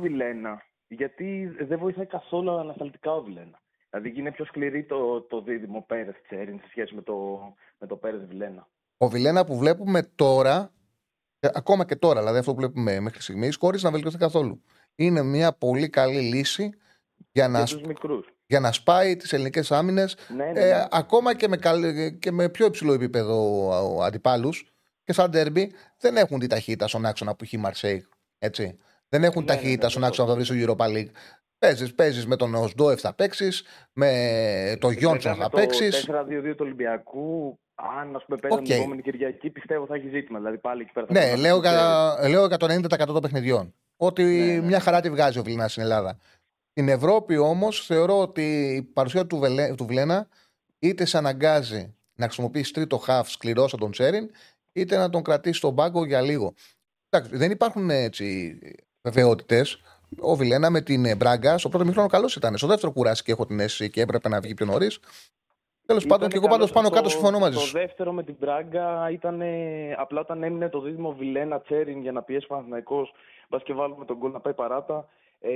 Δεν ήταν τρύπα αμυντικά η ομάδα. Δηλαδή κόστησε πολύ εκεί η απουσία του. Πέρε βέβαια κάτι κερδίζει, κάτι χάνεις. Δηλαδή, έχει και επιλογές ο Γιοβάνοβιτς. Δηλαδή δεν αποκλείω να δούμε για παράδειγμα Πέρεθ Αράου, που δεν έχουμε δει δίδυμο στον άξονα να παίξουμε δύο εξάρια. Σωστό και αυτό. Ναι, έχει επιλογές. Το ρόστερ έχει επιλογές. Σημασία έχει πώς θα το αξιοποιήσει. Όπως και συμφωνώ μαζί σου ότι ο Παναθηναϊκός ένα 4-3-3 ή αν συνεχίζει ο Μπερνάρ να παίζει όπως παίζει, θα μπορεί ο Τζούρισιτς να πάρει και χρόνο στα άκρα. Δηλαδή να πει Μαντσίνη δεξιά που παίζει πάρα πολύ καλά και αριστερά θα τρέψει το δικό σου ο Τζούρισιτς. Είναι ξεκάθαρη καλή λίστα αριστερά. Δηλαδή είναι ο Μαντσίνη, ο οποίος πρέπει να παίζει ό,τι και να γίνει αυτή τη στιγμή. Και η δεύτερη καλή δεν υπάρχει. Δηλαδή, ο Παλάσιος ακόμα και από τα δεξιά τα αριστερά δεν τον έχουμε δει σε κανονική διάρκεια, σε μεγάλη διάρκεια μάλλον, δεν έχει προσφέρει κάτι πάρα πολύ καλό. Ένας φίλος που νιώθει την ανάγκη να βάλει δίπλα το 21, και συνήθως όταν βλέπεις κάποιον να βάζει δίπλα το 21, το 13, το 7, συνήθως δεν υπάρχουν βεβαιότητες στη ζωή, αλλά καταλαβαίνεις ότι θα διαβάζεις σαν χλαμάρα. Λέει, Τσάρι, λέει, άμα δηλητηριάζανε τους παίκτες στην Τύπνο, θα έπαιζε στην Ευρώπη ο Παναθηναϊκός. Εντάξει. Καλά κρασά. Τώρα μιλάμε για ασιότητες, Και ένα τελευταίο που μου είχε κάνει αίσθηση, πάμε λίγο πίσω, σταμάτησε με την Μπράγκα, αλλά αυτό που μου είχε κάνει πάρα πολύ αίσθηση ήταν ότι, το οποίο δεν ερωτήθηκε στην συνέντευξη τύπου τότε ο Γιοβάνοβιτς, είναι ότι ο Αϊτόρ είχε μπει τότε στη λίστα λόγω της φλας του Ούγκρου, του Κλέιν Χέισλερ. Και παρότι δεν είχε μπει κατευθείαν στη λίστα, παρότι είχε αλλαγές ο Παναθηναϊκός, εν τέλει στο μάτς πέρασε και μπροστά από το Βέρμπιτς. Αυτό μου είχε κάνει πάρα πολύ αίσθηση. Δηλαδή, πώς γίνεται ένας παίκτης ο οποίος ο βαθμός ετοιμότητάς του κρίνει το προπονητικό team, ότι δεν είναι έτοιμος μάλλον για να μπει στην ευρωπαϊκή λίστα, μέσα στα μάτς περνάει μπροστά από αυτόν που μέχρι τότε ήταν βασικός. Εντάξει, όμως όταν από τραυματισμό ο Αϊτόρ, οπότε έκριναν ότι μετά από ένα μήνα ότι είναι έτοιμος να περάσει βασικός. Ξέρω, με την Μπράγκα γίνεται Δευτέρα η αλλαγή και η Τετάρτη παίζει μπροστά από το Βέρμπιτς. Αυτό είναι λεπτομέρεια, απλά μου είχε κάνει έτσι. Δεν θα επανέλθει το παιδί. Πάντως να σου πω την αλήθεια ότι ο Γιοβάνοβιτς έχει δώσει πάρα πολλές ευκαιρίες στο Βέρμπιτς. Εγώ μαθαίνω ότι ο Βέρμπιτς δεν είναι καθόλου ευχαριστημένος του Γιοβάνοβιτς και είναι πολύ συγκρίνια το τελευταίο διάστημα. Φαίνεται και ότι είναι και μανουριάρη σαν τύπο. Όμως είναι από τους πιο ευεργετημένους ποδοσφαιριστές και άλλος προπονητής τόσο υπομονή μαζί του δεν θα έκανε. Κάποιος σας το πει που γκρινιάζει και μουρμουράει ότι ευεργετημένος είσαι, δεν είσαι αδικημένος από τον Γιοβάνοβιτς. Ναι, αν και φέτος το καλοκαίρι είχε ξεκινήσει καλά, δηλαδή είχε κάνει κάποια καλά σε σχέση με το περσινό Βέρμπιτς. Τουλάχιστον δηλαδή, πέρασε ένα παίκτη, έκανε τρεις καλές. Ουσία δεν είχε δώσει. Και εγώ το είχα πει το καλοκαίρι ότι τον βλέπω πιο fit. Καλύτερα τρεξίματα, περισσότερη ενέργεια. Ουσία δεν είχε δώσει όμως. Ευχαριστώ πάρα πολύ. Και εγώ, να είσαι καλά. Ευχαριστώ πάρα πολύ, φίλο μου. Λοιπόν, για κέντρο γράφει φίλος Αράο Πέρεθ και Μπερνάρ μπροστά. Λογικό είναι. Φορμαρισμένος ο Μπερνάρ. Ο Αράο με Πέρεθ δύο σκληρά χαφ να κρατήσουν μια ομάδα που θα έχει 4 παίκτες ψηλά. Δεν μου φαίνεται παράλογο. Πάμε στον επόμενο φίλο. Χαίρετε. Χαίρετε. Γεια σου, Τσάρλι μου. Μ' ακούς? Γεια σου, φίλε μου. Μια χαρά. Λοιπόν, σε παίρνω με μια φωνή. Αρχικά ήθελα να σου πω την ιδέα. Δεν σε γράφω που κοιτάω το κινητό μου. Προσπαθώ να ανεβάσω την εκπομπή. Δεν σε βλέπω καν, μην ανησυχείς για την okay. Απλά ήθελα να σου πω ότι η αφορμή μου είναι η δεύτερη φορά που παίρνω τηλέφωνο. Η πρώτη ήταν εσένα πριν από περίπου 12 χρόνια, όταν ήμουν πιτσιρικάς, περίπου 16 χρονών. Ήσουν γενικά, μπορώ να πω δηλαδή ειλικρινέστατα ότι έχω καλουχηθεί από σένα. Όχι, γιατί έχεις καλουχηθεί. Εσύ ήσουν 16, ακόμα 13, γιατί καλουχηθήσαμε. Επειδή άκουγα από μικρός δηλαδή ραδιόφωνο από το 2009, όταν ήμουν 14, σκέψου από το Central FM όταν αρχίσατε με το Θέμη. Τέλος πάντων, απλά ήθελα να σου πω πιο πολύ, σε είχα πάρει τότε και σου είχα πει ότι είμαι φανατικός θαυμαστής της Newcastle και γενικά οπαδός. Και σε πήρα πάλι με αφορμή τη Newcastle, να σου το πω έτσι, γιατί άκουσα πριν που αναφέρθηκες για την Newcastle ό,τι αφορά με τις αλλαγές που σε παραπένευσε ότι δεν έκανε ο Χάουι. Ναι. Η αλήθεια είναι ότι δεν έχω δει όλα τα μάτια γιατί λόγω δουλειάς δεν μπορώ να τα βλέπω, αλλά επειδή όσο το δυνατόν έχω δει το Χάουι σαν προπονητή όλα αυτά τα χρόνια που είναι στην Newcastle, ένα χρόνο βασικά, 1,5, εγώ πιστεύω ότι ήταν ψυχολογικό πιο πολύ το θέμα που δεν έκανε αλλαγές. Γιατί στο μάτς με τη Λίβερπουλ, που έπρεπε να το νικήσουμε και μας πήγε πάρα πολύ πίσω το γεγονός ότι δεν καταφέραμε να κερδίσουμε, έστω να πάρουμε τον πόντο σε αυτό το ντέρμπι τετράδας, που είναι νωρίς να το λέμε ντέρμπι τετράδας, αλλά στην ουσία αυτές οι δύο ομάδες, όπως και άλλες, θα το επιτυχούν για την τετράδα. Ήθελα να σου πω ότι το πλήρωσε αυτό το μάτς, παρότι είχε προβάδισμα. Έχεις 100% δίκιο. Το χάσαμε με τις αλλαγές του. Έχεις 100% δίκιο. Με τις αλλαγές του, δηλαδή έβγαλε τον Γκόρντον που ήταν ο κορυφαίος με διαφορά στο γήπεδο, δεν υπήρχε δικαιολογία ότι ήταν κουρασμένος. Εγώ τον Γκόρντον τον έβλεπα, έτρεχε σαν το μηχανάκι, είναι και ταχύτατος παίκτης. Δεν μπορώ να πω, δηλαδή. Τέλος πάντων, το έχασε. Ήταν το μοναδικό μάτσο που έχασε κατά κράτος ο Χάουι. Φίλε, βγάζεις στο 72 Ισακ Γκόρντον τον άλλη. Κερδίζει 1-0, παίζει με 10 παίκτες. Το βλέπω το μάτς. Στο επόμενες 2-3 φάσεις έχει αλλάξει όλο το παιχνίδι τελείως. Και προλαβαίνω. Έκλεινα με αυτό. Και ευτυχώς, επειδή έπαιζε και με 10 παίκτες η Λίβερπουλ, ευτυχώς μου δίνει καλό κασάουτ και προλαβαίνω και τα βγάζω. Τα τραβάω τα λεφτά. Και... Ναι, μα έκανε 3 αλλαγές και άλλαξε όλο το παιχνίδι. Είναι όπως το λες, το γύρισε το μάτς μόνος του. Έχει 100% ευθύνη. Και μετά με την Brighton η ομάδα δεν είχε ψυχολογία. Σωστό και λάθος μου που δεν το σκέφτηκα ότι γι' αυτό πρέπει να κάνω αλλαγές. Έχεις πολύ δίκιο. Η αλήθεια είναι ότι είναι η άποψή μου. Δεν είμαι σίγουρος, αλλά εγώ πιστεύω ότι πολύ ψυχολογικά είχε πάρει κάτω την Newcastle αυτή η ήττα. Εντάξει, μετά έπαιξε με την Brighton που είναι η κορυφαία ομάδα αυτή τη στιγμή στην Αγγλία και έχασε εύκολα. Δεν το είδα το μάτσι, είδα τα highlights βέβαια. Αλλά ήταν αυτό που τον ένοιαζε πιο πολύ το Χάου, ήταν να νικήσει η Newcastle έστω και με 0-0, όπως έδειξε το μάτσι, με την κακή εικόνα που πέσαμε με την Brighton. Και αυτό δηλαδή δεν ήθελε τόσο πολύ να πειραματιστεί πάλι, να κάνει αλλαγές που από τη στιγμή που έβλεπε ότι είναι ρίσκο να αλλάξει, για παράδειγμα, τον Γκόρντον, να βάλει πάλι τον Μπεν. Έκανε μια αλλαγή. Πιο πολύ αυτό ήταν ψυχολογικά του κομμάτι και δεν το νομίζω τόσο ότι λέμε τώρα για σωματική κούραση. Από τη στιγμή που έτσι κι αλλιώς υπήρχε μια διακοπή, είχε παίκτες αφαπουσία, δηλαδή ο Αλμιρόν για παράδειγμα και ο Τζοελίνγκτον και ο Μπρούνο Γκιμαρέας, δηλαδή είχαν κουραστεί, να το πω και έτσι, από το υπερατλαντικό ταξίδι που είχαν. Οπότε ο Τζοελίνγκτον έτσι κι αλλιώς και ο Αλμιρόν δεν ξεκινήσανε. Μπορεί να παίξουν βασικοί σήμερα και ο Τονάλι επίσης δεν ξεκίνησε. Δηλαδή έχει ένα βάθος η Newcastle. Το μόνο πρόβλημα της Newcastle είναι το αριστερό μπακ που πήρε βέβαια μεταγραφή τον 18χρονο, αυτό το υπερταλέντο, τον Λούις Χολ, ο οποίος όμως μέχρι στιγμής δεν έχει πάρει ούτε λεπτό, οπότε δεν μπορούμε να το θεωρούμε δηλαδή σαν μια λύση που θα έρθει τώρα από τον πάγκο να παίξει τα πρώτα του λεπτά με τη Μίλαν. Θα έχει, ας πούμε, ο Τζουκουέζε, νομίζω που είναι δεξιά της κλέμα, θα παίξει βασικός. Ναι, θα βρει αντιμέτωπο τον Μπέρν. Δεν είναι back ο Μπέρν. Δεν έχει ανεβάσματα, δηλαδή ο Τρίπκερ είναι, πλέον τον έχουν διαβάσει και τον Τρίπκερ. Γενικά δεν παίρνει τόσα πολλά πράγματα τα ανεβάσματα του Τρίπκερ πλέον η Newcastle. Θέλω να πω δηλαδή ότι έχει γίνει λίγο προβλέψιμο. Οπότε το μεγαλύτερο πρόβλημα που έκανε η Newcastle είναι ότι δεν ενισχύθηκε σημαντικά. Μπορεί μελλοντικά να φάνει αυτός ο Χολ που είναι πολύ μεγάλο ταλέντο, αλλά αυτή τη στιγμή δεν νομίζω ότι μπορεί να βοηθήσει για να κάνει το step up. Να κάνει και η Newcastle πάλι δηλαδή το repeat στην τετράδα. Ναι, και πραγματικά μια ομάδα με τόσα χρήματα δεν δικαιολογείται να έχει έναν αριστερό μπακ, ένα παιδί πάνω από 1,90 ψηλό, χωρίς ανεβάσματα, που ουσιαστικά το ταβάνι του είναι να παίζει σε μια μεσαία ομάδα αριστερό στο περστριάδα. Δεν δικαιολογείται. Ναι. Σε αυτό. Ναι. Ξέρεις καλά την ομάδα σου, έχεις δίκιο. Ναι, απλά εντάξει, πιστεύω ότι έτσι κι αλλιώς δεν ξέρω, παρότι έχουμε τα λεφτά να το πούμε και έτσι πλέον. Υπήρχε και ένα θέμα με το Financial Fair Play, γιατί παρότι μπήκαμε τετράδα, είχαμε πάλι θέματα με τα έσοδα, να το πω και έτσι. Το θέμα ήταν δηλαδή ότι δώσαμε πολλά λεφτά για τον Τονάλι που ήταν spot on, ήταν value for money για μένα. Δηλαδή με τα λεφτά τα σημερινά Τονάλι, μιλάμε τώρα για παιχταρά. Και ναι, άμα ήταν Άγγλος, ας πούμε, πρώτα απ' όλα να το πω και έτσι και σαν χαρακτηριστικά, εμένα μου θυμίζει λίγο το Ράι, αλλά λίγο καλύτερος στις φάσεις. Δηλαδή δημιουργικά μου άρεσε πάρα πολύ παλιά που έχει. Δεν σου λέω δηλαδή ότι είναι καλύτερος γενικά από το Ράις. Με μια πετυχημένη χρονιά είναι Newcastle, ο Τονάλι θα κάνει πάνω από 100 εκατομμύρια ευρώ. Άμεσα. Βέβαια. Άμεσα. Και η Newcastle γενικά είναι και ένα κλαμπ το οποίο τώρα δεν θα σε πουλάει. Δηλαδή και ο Μπρούνο Γκιμαράης που είναι μεγάλος παίκτης για τα 35 εκατομμύρια που δόθηκαν δηλαδή για την Αφιλιών από το Σαμπιονά που ήρθε. Έχει κάνει μεταγραφές που είναι ακριβώς, δηλαδή βάλει φορμάνι και οι Άγγλοι που πήραμε, που είναι πάντα υπερτιμημένοι οι Άγγλοι. Για μένα γενικά μ' άρεσαν οι μεταγραφές, μόνο ο μελανός σημείο λίγο το αριστερό μπακ ή αλλιώς να το πω και έτσι center back. Τουλάχιστον, τι βλέπεις σήμερα? Σήμερα το βλέπω κλειστό μάτς. Γενικά δεν πιστεύω. Ακούω πολλούς που λένε ότι ας πούμε, δεν αυξίζει η Μίλαν στο 2,80 για άσο. Εγώ προσωπικά είναι τριπλή το μάτς, αλλά για κάποιο λόγο είμαι αισιόδοξος γενικά και με τον όμιλο της Νιουκάς.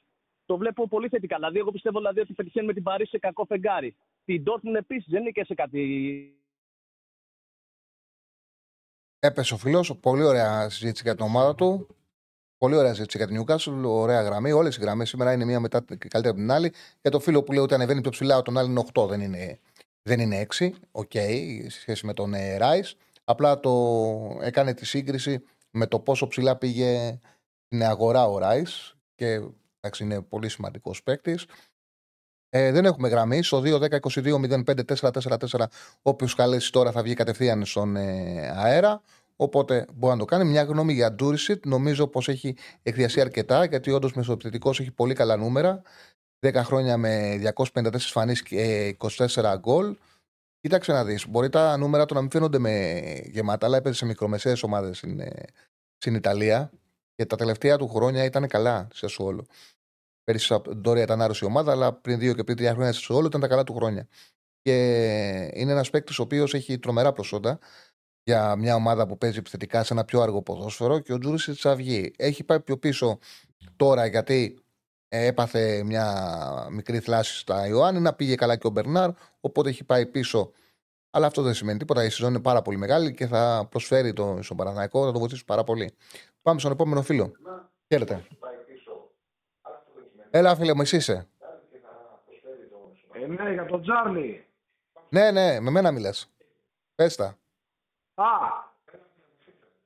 Περίμενε γιατί έχω καθυστέρηση να χαμηλώσω την τηλεόραση. Πώς γίνεται? Κλείσε την τηλεόραση εντελώς και ρίχτα. Πόμπο, φίλε μου, πρώτη φορά παίρνω. Καλορίζικος. Γενικά κοιτάω εκπομπές στο ραδιόφωνο κυρίως, έτσι, την ώρα που δουλεύω ή την ώρα που ταξιδεύω, ξέρω εγώ, με το αυτοκίνητό μου. Ακούγομαι? Μια χαρά φίλε. ΑΕΚτζής είμαι. Βλέπω την ΑΕΚ φέτος. Θεωρώ πως ο προπονητής κάνει καλά αυτό που έχει στο μυαλό του, αν και του πάνε λίγο όλα κόντρα. Δηλαδή αυτό που είπε ότι θέλω να δείξει νέους παίκτες, το είδαμε, το κάνει με το Ζήνη. Αυτό το δεν θα πάρουμε στόπερ για να πάρουμε, άσχετα που μετά η ΑΕΚ αναγκάστηκε και αριθμητικά να πάρει. Πιστεύω πως πρέπει να στηριχτεί αυτός ο προπονητής, γιατί κάθε φορά που βλέπουμε κάτι στραβό και δεν μας αρέσει στην ομάδα μας, κοιτάμε να αλλάξουμε τον προπονητή και ο ένας μετά τον άλλον που έρχεται είναι πολύ χειρότερος. Κοίτα φίλε, νομίζω ότι θα είναι έγκλημα για την ΑΕΚ να μην στηρίξει τον προπονητή. Δεν αποκλείω, η φετινή χρονιά για την ΑΕΚ είναι δύσκολη. Θεωρώ ότι έπρεπε μεσοαμυντικά να ενισχυθεί περισσότερο από ό,τι ενισχύθηκε. Τα παιχνίδια είναι απαιτητικά. Παίζει ένα ποδόσφαιρο υψηλής πίεσης, έντασης, και μπορεί τα απαιτητικά παιχνίδια στην Ευρώπη να της κοστίσουν ρυθμό και να μην μπορεί να το αντέξει. Δεν αποκλείω η ΑΕΚ να έχει προβλήματα φέτος. Όμως νομίζω ότι δεν δικαιολογείται με τίποτα να αμφισβητηθεί ο Αλμέιδα. Ο Αλμέιδα είναι αυτός ο οποίος πήρε μια ομάδα εκτός Ευρώπης και την έκανε ταμπλούχα. Ο Αλμέιδα είναι αυτός που έχει κάνει τους παίκτες τον Λιβάη Γκαρσία να κοστίζει μια περιουσία. Δεν πιστεύω ότι υπάρχει λογική στο να αμφισβητηθεί ο Αλμέιδα, και πόσο μάλλον να κινδυνεύσει η δουλειά του. Θεωρώ ότι ο Αλμέιδα, όσο μπορεί να είναι στην ΑΕΚ, πρέπει να μείνει στην ΑΕΚ, χωρίς συζήτηση. Είναι πολυτέλεια για το σύλλογο, είναι πολυτέλεια και για το ελληνικό ποδόσφαιρο. Και εγώ αυτό πιστεύω, Τσάρλι, γιατί δεν σ' άρεσε ο Χιμένεθ, ο οποίος έκανε επιτυχίες. Σιγά-σιγά, χωρίς το ποδόσφαιρο να αρέσει τόσο πολύ στον κόσμο, στο περισσότερο βασικά φιλαθλό κοινό, σε άλλους άρεσε, επειδή πετύχαινε. Βαζήκαμε να τον διώξουμε, φέραμε 30 επιλογές για επιθετικό ποδόσφαιρο, για να κρατάμε την μπάλα, για να παίζουμε πιο επιθετικά. Τελικά όλα αναβαγίσανε. τουλάχιστον αυτός που πέτυχε από την πρώτη χρονιά σου απέδειξε ότι εγώ το έχω κάνει μία φορά και μπορώ και να το ξανακάνω. Mm-hmm. Το παρομοιάζω λίγο και θέλω να μην με λάθος να με διορθώσεις και με το ποδόσφαιρο ίσως που παίζει ο Κλόπ, που είναι ποδόσφαιρο το οποίο κτίζει μια ομάδα σιγά σιγά, την κάνει κάποιες χρονιές να παίζει με πάρα πολύ ένταση και κάποια στιγμή την αλλάζει και έχει σε μια χρονιά μια φορά. Όχι, είναι σωστή παρομοίωση. Το ποδόσφαιρο του Αλμέιδα έχει πάρα πολλά κοινά χαρακτηριστικά με το ποδόσφαιρο του Κλόπ. Μισό λεπτό. Ρε μαμά, κάνω εκπομπή 5 με 7 κάθε μέρα. Τι με παίρνεις τηλέφωνο, δεν το ξέρεις. Έχω εκπομπή μια χαρά. Απλά έχεις βάλει λάθος το YouTube. Άρα σε κλείνω γιατί μιλάω στον αέρα. Έλα, γεια. Γεια, ναι. Έλα, η μητέρα μου ήταν. Το σήκωσα γιατί ανησύχησα, επειδή ξέρω ότι έχω εκπομπή. Λέω θα την πάρω από τα μούτρα. Άμα είναι κάτι θα μου το πει. Εντάξει, λοιπόν, έλα φίλε μου. Αυτό το βλέπω δηλαδή πάρα πολύ, ότι η ΑΕΚ δεν πρέπει να, τέτοιο πρέπει να στηρίξει τον προπονητή και κάποια στιγμή θα ξαναβρεθεί ένταση στο παιχνίδι. Μπορεί να είναι και βαριά τα πόδια τους από την προετοιμασία, γιατί και πέρσι θυμίζουμε ότι η ΑΕΚ έπαιξε λίγο πιεστικά στο παρόμοιο μάτς στη Λεωφόρο. Και μετά αναγκάστηκε να παίξει πίσω, δηλαδή δεν πίεσε στη Λεωφόρο πέρσι τέτοια εποχή. Και μετά τον Πανετολικό έδειξε. Σιγά σιγά σταδιακά πήγε στο να παίζει παραπάνω από ένα ημίχρονο πιεστικό ποδόσφαιρο. Και με τις κατάλληλες ομάδες βέβαια. Έτσι είναι. Από το Αγρίνιο και μετά. Εκείνο το παιχνίδι ήταν μέσα Σεπτέμβρη. Έχει χάσει από τη Λεωφόρο, από τον Παναθηναϊκό. Και πάει με αυτή την εντεκάδα. Ξεκινά πρώτη φορά μου κουντί. Και γυρνάει το διακόπτη και παίζει αυτό το εντυπωσιακό ποδόσφαιρο. Βέβαια, πρέπει να το λέμε αυτό πάντα. Η ΑΕΚ πέρσι δεν είχε ευρωπαϊκές υποχρεώσεις. Το ποδόσφαιρο του Αλμέιδα είχε τρεξίματα, ένταση, πίεση και ήταν φρέσκη. Είναι άλλο πράγμα ο παίκτης. Η καλή εντεκάδα να πηγαίνει στα Γιάννενα, στο Αγρίνιο, να παίζει μέσα με τον Ατρόμητο. Full focus όλη τη βδομάδα για αυτό το match.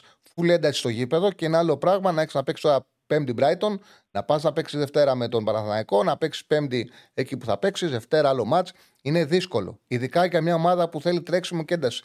Γι' αυτό το λόγο λέω ότι θα πρέπει να καταλάβουν τις δυσκολίες, να καταλάβουν, να αποδεχτούν ότι έπρεπε τόσο να είναι μεγαλύτερο μεσοαμυντικά και ακόμα και αν δεν πάνε καλά τα πράγματα, να δεχτούν ότι έχουν ένα σπουδαίο προπονητή και να το στηρίξουν γιατί ο χρόνος θα είναι μαζί τους. Και επίσης, εγώ το είπα και σε ένα φίλο του ΑΕΚ. Κάναμε μια κουβέντα ωραία την προηγούμενη εβδομάδα. Πρέπει να σκεφτείτε, όταν έχεις ένα καλό προπονητή, και πρέπει να σκεφτείτε μακροχρόνια. Δηλαδή, σε μια πενταετία με τον Αλμέιδα, αν η ΑΕΚ πάρει στο τέλος της πενταετίας, έχει πάρει 2 πρωταθλήματα, 2 κύπελα και έχει παίξει και μια φορά ομίλους του Champions League και 2 στην Europa.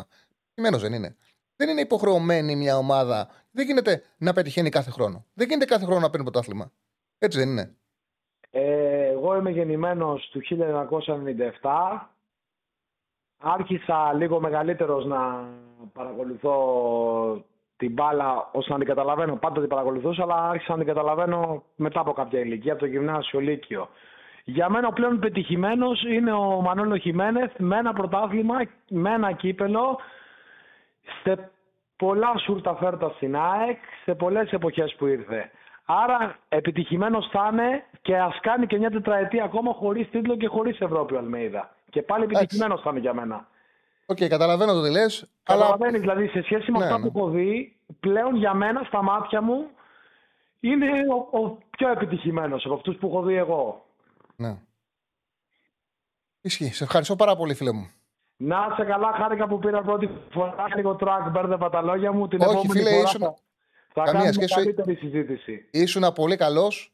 Πολύ καλός, κανένα τρακ δεν είχες και δεν χρειάζεται να έχεις. Οκ, δεν ήσουν πολύ καλός. Μια χαρά ήσουν. Να καλείς να μιλάμε.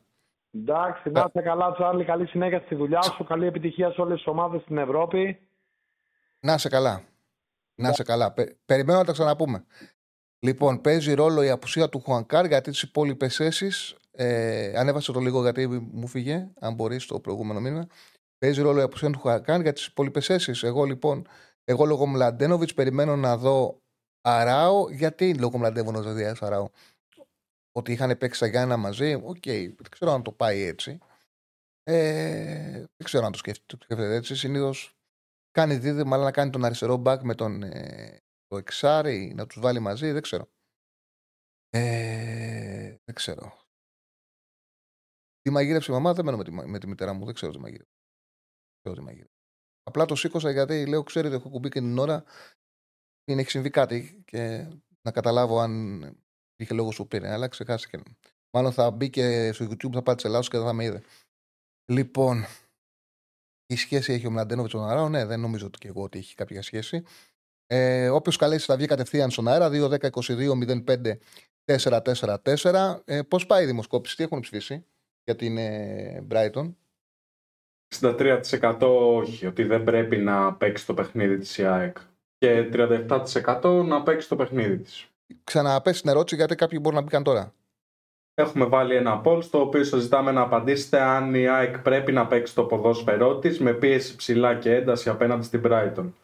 Μέχρι στιγμής ναι 37%, όχι 63%. Ωραία, πάμε στο φίλο που κάλεσε. Χαίρετε. Ναι. Χαίρετε. Ναι, εγώ είμαι. Ναι, ναι. Καλησπέρα. Καλησπέρα. Αλέξης Παοξής. Έλα, φίλε. Για το τέρι θέλω να μιλήσω. Δεν μ' άρεσε η ομάδα, Τσάρλι. Λάθος του Λουτσέσκου που ξεκίνησε με δύο χαφ τα οποία δεν είχαν παίξει ποτέ ξανά μαζί και χάλασε τη διάδα Σβάπ Τσικάρα, η οποία φάνηκε το καλοκαίρι ότι βοήθησε, ήταν ο βασικός λόγος που πέρασε ο Πάουκ στους ομίλους, αυτή η διάδα στα χαφ, η οποία ήταν πολύ πιο γρήγορη από το δίδυμο που ήταν προχθές.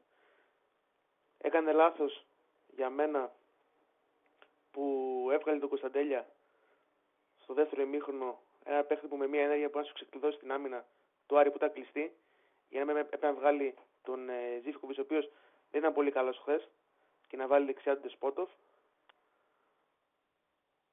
Τώρα η διαιτησία δεν θέλω να μιλήσω, αλλά πιστεύω... Δεν περιμέναμε τίποτα, στη διαιτησία θα το πούμε μετά. Απλά μην αλλάζουμε θέματα. Δεν περίμεναμε τίποτα να μην βάλει το Τσιγκάρα. Με τίποτα. Καταλάβαινα ότι έναν τον Σντόεφ με ΙΤΕ θα βάλει. Το περίμενα. Να μην βάλει το Τσιγκάρα δεν το περίμενα. Επίσης, νομίζω εγώ τα μεγαλύτερα προβλήματα του ΟΠΑΟΚ είναι στράικερ. Δεν πήρες ξανά τίποτα από τον Σεντερφόρ σου.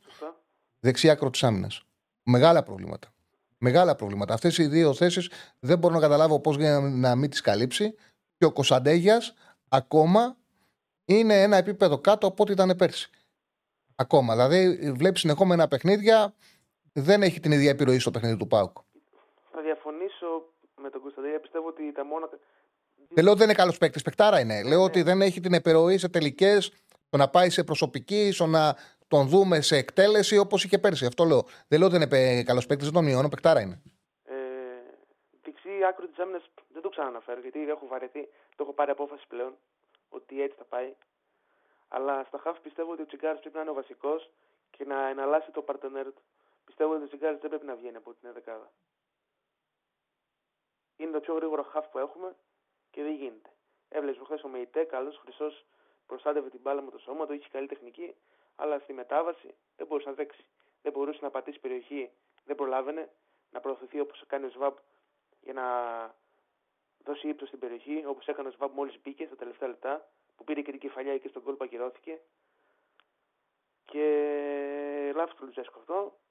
Το πέναλτι για μένα δίνεται, που ζητάμε στο πρώτο μήνυμα. Δίνεται, αλλά και δεν δίνεται. Ναι. Και δεν δίνεται. Δηλαδή το δίνεται δεν λέει τίποτα. Αυτό το φώναξε. Ας το φώναζε και από εκεί και πέρα. Δεν είναι. Δεν είναι. Αυτά τα λένε κάτι τηλεδιαιτητές στις τηλεοράσεις. Το ΒΑΡ φωνάζει τον διαιτητή όταν κρίνει ότι έχει πάρει λάθος απόφαση. Δεν το φωνάζει. Αυτό που λένε να το φωνάξει για ανασκόπηση, δεν υπάρχει αυτό το πράγμα. Είναι μια σαχλαμάρα, είναι ψέμα. Είναι ψέμα γιατί με αυτόν τον τρόπο αυτό που κάνουν, οτιδήποτε θέλει να ακούσει αυτός που τους έχει βάλει, έχουν την εύκολη λύση και λένε, δεν λένε είναι πέναλτι, έπρεπε να το φωνάξει το ΒΑΡ για ανασκόπηση. Τι λες μου, ρε, που να φωνάζει για ανασκόπηση? Δεν κάνει αυτή τη δουλειά ο ΒΑΡ, να φωνάζει για τη ανασκόπηση. Η δουλειά του ΒΑΡ είναι να του πει ότι σε αυτή τη φάση έχει γίνει αυτό, έχεις κάνει λάθος και να του δείξεις την εικόνα. Δεν φωνάζει ο διαιτητή να πάμε να κάνουν διαβούλευση. Τον φωνάζει για να του πει: δεν είναι αυτό που σφίριξες, έχει συμβεί αυτό, έλα να τη δεις. Αν είχε μεγαλώσει ο αμυντικός του Άρη το σώμα του, να τον φώναζε. Επειδή δεν το είχε μεγαλώσει, η μπάλα πήγαινε στο σύστος του και είχε τα χέρια του εδώ, γι' αυτό το λόγο σωστά το σφύριξε. Ασφαλώς έχουμε δει να δίνεται. Το αριστερό χέρι δεν είναι κολλημένο. Τη σπρώχνει με το αριστερό. Και ήταν έτσι, αλλά η μπάλα έρχονταν εδώ. Εντάξει, ήταν έτσι. Η μπάλα έρχονταν εδώ. Δεν, θα ήταν υπερβολή να σφυριχτεί. Δεν λέω ότι δεν έχει σφυριχτεί. Έχει σφυριχτεί. Θα ήταν υπερβολή να σφυριχτεί, κατά την άποψή μου. Εκεί που αδικήθηκε ο ΠΑΟΚ είναι στη δεύτερη κάρτα του Κουρέ.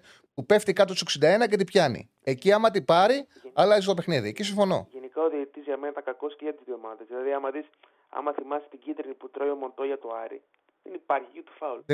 Δεν υπάρχει. Στο Βιερίνια μετά το Κουρέ που δεν του δίνει δεύτερη κίτρινη, στο Βιερίνια μετά που κάνει μαρκάρισμα πάνω στον Μενέντες, θα θυμάμαι. Δεν του δίνει δεύτερη κίτρινη χαριστικά, επειδή κατάλαβε ότι έκανε βλαγία πιο πριν στον Τουκουρέ. Μου έχει φύγει αυτή η φάση που λες. Του Βιερίνια δεν την έχω δει, γιατί έβλεπα ταυτόχρονα στο δεύτερο ημιχρονικά το κινητό των ΠΑΟΚ και στη τηλεόραση το Ολυμπιακός ΑΕΚ. Την φάση του Τουκουρέ την έχουμε δει και στα στιγμιότυπα του Βιερίνια την έχω χάσει, δεν την έχω δει. Ο καλύτερος παίκτης για μένα ήταν μέσα στο γήπεδο ο Μπάμπα, μου άρεσε, και ο Δεσπότο πόσο μπήκε. Εγώ πιστεύω ότι αυτό το πλασέ χωρίς φόρα δείχνει πράγματα. Εντάξει, τα νούμερα του μιλάνε από μόνα τους. Και όντως, όπως λες, του δώσε την μπάλα ο Τόμας, κοίταξε το τέρμα, βρήκε την τρύπα και σούταρε στο απέναντι παραθυράκι. Είναι καλός παίκτης. Ασφαλώς δείχνει πράγματα. Μέσα στην περιοχή, πρώτη του επαφή, είδε το παραθυράκι, το σημάδεψε, την έστειλε εκεί. Γεια σας. Κάταν ωραίο ξεκίνημα, κιόλας να μέτραγε. Δεν πειράζει. Πιστεύω την Πέμπτη. Κουτσά στραβά θα κερδίσουμε. Πιστεύω είναι πολύ χαμηλό επίπεδο για αντίπαλος η Ελσίνκη. Άσχετα που είναι πρώτη στο πρωτάθλημά της, δεν πιστεύω ότι είναι τόσο δυνατό πρωτάθλημα για να φοβηθεί ο ΠΑΟΚ. Πιστεύω θα κερδίσουν όλες οι ελληνικές ομάδες. Πιστεύω και ο Παναθηναϊκός μπορεί να την κερδίσει τη Villarreal. Γιατί η Villarreal έχει μια τραγική άμυνα, έχει φάει σε 5 μάτς 10 γκολ. Και προχθές κέρδισε πάλι στο 94. Ναι, και δεν ήταν καλή, από ό,τι έχει κέρδισε. Πιστεύω θα κερδίσουν όλοι εξώ την ΑΕΚ που μπορεί να έχει καλή ομάδα, αλλά η Brighton αυτή την περίοδο δεν παίζεται με τίποτα. Αυτό. Έχουν ευκαιρία και οι τρεις. Η ΑΕΚ έχει πολύ δύσκολο έργο τους. Πολύ δύσκολο έργο. Σε ευχαριστώ πάρα πολύ, φίλε μου. Κάναμε πολύ ωραία κουβέντα. Σε ευχαριστώ πάρα πολύ. Λοιπόν, οπότε όποιος καλέσει στο 2-10-22-05-444 θα βγει κατευθείαν στον αέρα. Λένε, να δούμε λίγο το chat. Του χρόνου Λουτσέσκου θα είναι coach του Παναθηναϊκού. Λέει ο φίλος που γράφει με το νούμερο 21. Για Brighton γράφει ο Στέφανος.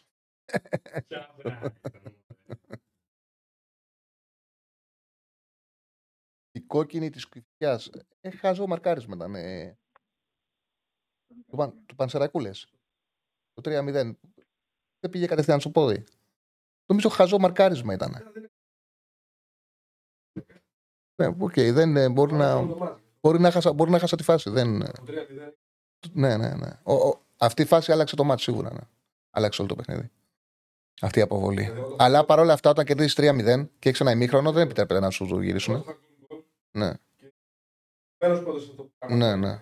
Okay. Πάμε στον επόμενο φίλο. Χαίρετε. Χαίρετε. Καλησπέρα, Τάρλι. Καλησπέρα. Είμαι ο Παναγιώτης. Από Ολλανδία σε παίρνω τηλέφωνο.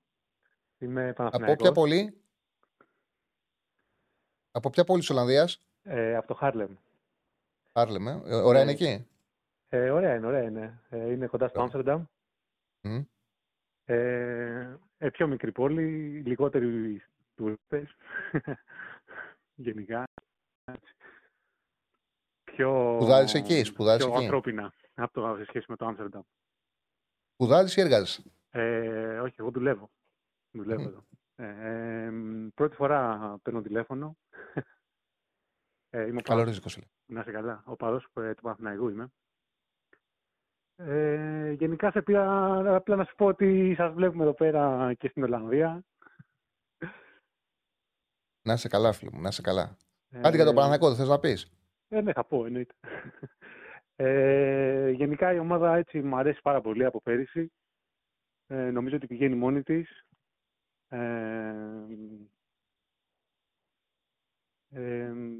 Ναι, γενικά έτσι την παρακολουθώ έτσι στενά.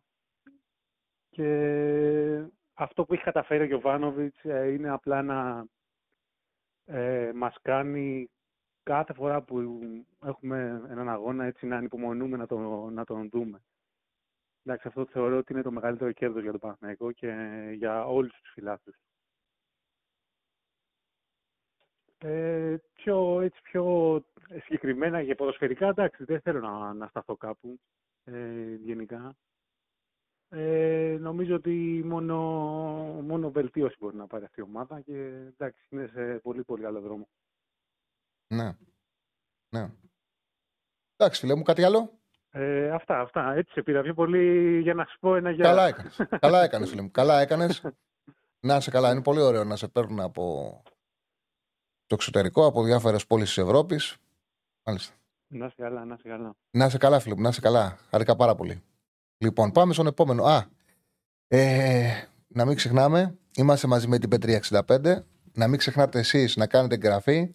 Γνωρίζετε ότι άμα φτάσουμε τις 200.000 εγγραφές, 200.000 subscribe, πριν ξεκινήσει η Ευρωλίγκα, κάθε Παρασκευή θα έχετε bonus τον Μπόγρι, εκπομπή με τον Μπόγρι. Δεν χάνετε αυτό.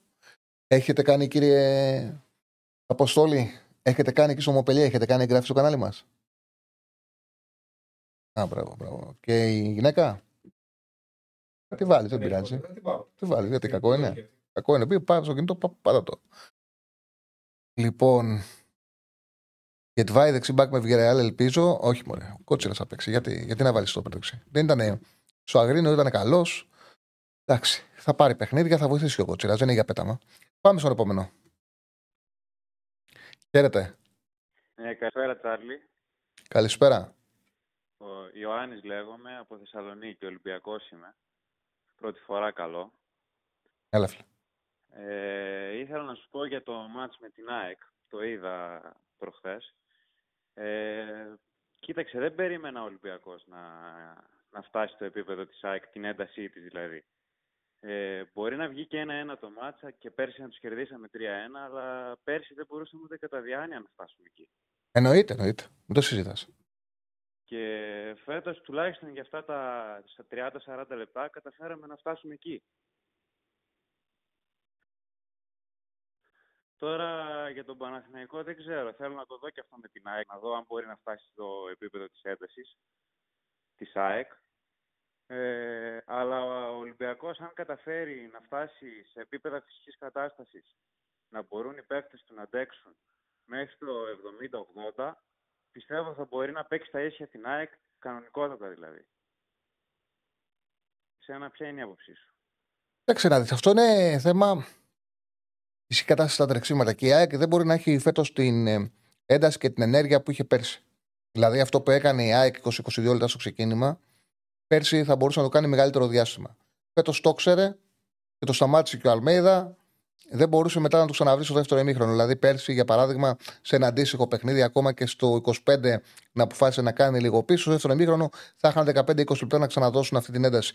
Δεν είχαν φέτος. Αλλά είναι πιο δύσκολη χρονιά φέτος για την ΑΕΚ. Για τον Ολυμπιακό, για την ομάδα σου, είναι ξεκάθαρο ότι οτιδήποτε προπονητής και να αποδεικτήσει η διάρκεια ο Μαρτίνεθ, ότι είναι καλός στη δουλειά του Ρέντι. Γι' αυτό τον επέλεξε ο Κορδόν και αυτό φαίνεται ότι βγάζει στον Ολυμπιακό. Δηλαδή, βλέπεις ξανά ότι φέρνει τους παίκτες σε καλή κατάσταση. Βλέπεις, όπως πολύ σωστά επισήμανες, ο Ολυμπιακός είχε καλύτερες αντοχές, είχε καλύτερα τραξίματα, είχε ενέργεια. Έχει στοιχεία τα οποία τα χρειαζόταν η ομάδα και φέτος που ξαναμπήκανε. Οπότε, ναι, συμφωνώ με την προσέγγιση σου. Για την ΑΕΚ, τι πιστεύεις, ότι μέσα στη σεζόν δηλαδή θα προσπαθήσει να φτάσει στα επίπεδα που ήταν πέρσι από άποψη έντασης? Είναι δύσκολο γιατί είναι πολλά τα μάτς. Είναι απαιτητικά τα ευρωπαϊκά παιχνίδια. Τους στερούν και ένταση και τρεξίματα και σε κουράζουν και στο μυαλό. Καθοριστικό ρόλο. Ναι, πιστεύω ότι θα παίξει καθοριστικό ρόλο και κρίνω ότι το ρόστερ πρέπει να είναι μεγαλύτερο. Και αυτό θα στοιχήσει, ειδικά μεσοαμυντικά. Αλλά σε κάθε περίπτωση είναι μια πολύ πιο δύσκολη χρονιά για την ΑΕΚ. Το καλό βέβαια για την ΑΕΚ είναι ότι δεν παίζει μόνο της Ευρώπη, παίζουν και οι άλλοι. Οπότε και οι άλλοι θα έχουν ταλαιπωρία από αυτή την ιστορία. Απλά επειδή η ΑΕΚ, δηλαδή ο Παναθηναϊκός, παίζει ένα ποδόσφαιρο πιο κοντρολαρισμένο, πιο αργό. Να δώσει την μπάλα ο Α στο Β, ο Β στο Γ, να ανοίξουν την άμυνα. Η ΑΕΚ επειδή παίζει ένταση πίεση, θεωρώ ότι θα τη στοιχήσει περισσότερο. Γι' αυτό το λόγο θέλει υπομονή. Ότι για τον Παναθηναϊκό, με τις αλλαγές που έκανε στο κέντρο, τις προσθήκες που έκανε εκεί, πιστεύω ότι πάει να φτάσει στην ΑΕΚ. Δηλαδή, ήταν στοχευμένες, πιστεύω, αυτές οι κινήσεις. Ναι, απλά έχει διαφορετικό στυλ. Έχει διαφορετικό στυλ ποδοσφαίρου Παναθηναϊκός. Ότι όντως ήταν στοχευμένες οι επιλογές του. Τώρα στην Ευρώπη, άκουσα πριν, είπες με τη Freiburg, ο Ολυμπιακός και ο Παναθηναϊκός με τη Villarreal, ίσως έχουν κάποιες ελπίδες. Και εγώ πιστεύω ότι πρέπει και οι δύο να τα κυνηγήσουν οπωσδήποτε αυτά τα δύο μάτς, γιατί είναι πολύ σημαντικά. Έχει δείξει και ο Ολυμπιακός, δηλαδή που τον παρακολουθώ τόσα χρόνια στην Ευρώπη, το πρώτο μάτς είναι πολύ σημαντικό και για την ψυχολογία της ομάδας, αλλά και για τις άλλες ομάδες. Ναι, σωστό. Και είναι ευκαιρία για τον Ολυμπιακό, γιατί όπως γράψαμε, ξαναδείξε την κάρτα κάποιον δεν ήταν στην αρχή, Στέφανε. Η Freiburg έρχεται με απουσίες. Με σημαντικές απουσίες θα πάει η Freiburg. Έρχεται η Freiburg σουγαρισκάκης και ο Ολυμπιακός θα πρέπει αυτό να το εκμεταλλευτεί και να το αξιοποιήσει. Δεν έχει καμία σχέση το φετινό παιχνίδι με το περσινό. Το ούτε όπως είναι ο Ολυμπιακός, ούτε η κατάσταση του Ολυμπιακού, ούτε η κατάσταση της Freiburg. Αυτή την δεδομένη χρονική στιγμή. Μακάρι όλες οι ομάδες ελληνικές να πάνε καλά. Μακάρι. Σε ευχαριστώ πάρα πολύ, φίλοι μου. Ευχαριστώ, Τσάρλι. Ευχαριστώ πάρα πολύ. Λοιπόν, Στέφανε, από Τετάρτη στις 12 το μεσημέρι ξεκινάει η ελεύθερη πώληση εισιτηρίων για τους εντός έδρας αγώνες ΣΑΕΚ με Ajax, Marseille και Brighton. Εσύ έχεις πάρει τα εισιτηριάκια, Στέφανε? Ωραία. Είναι άλλα τα διαρκείας για τέτοιο, για Ευρώπη και άλλο για πρωτάθλημα.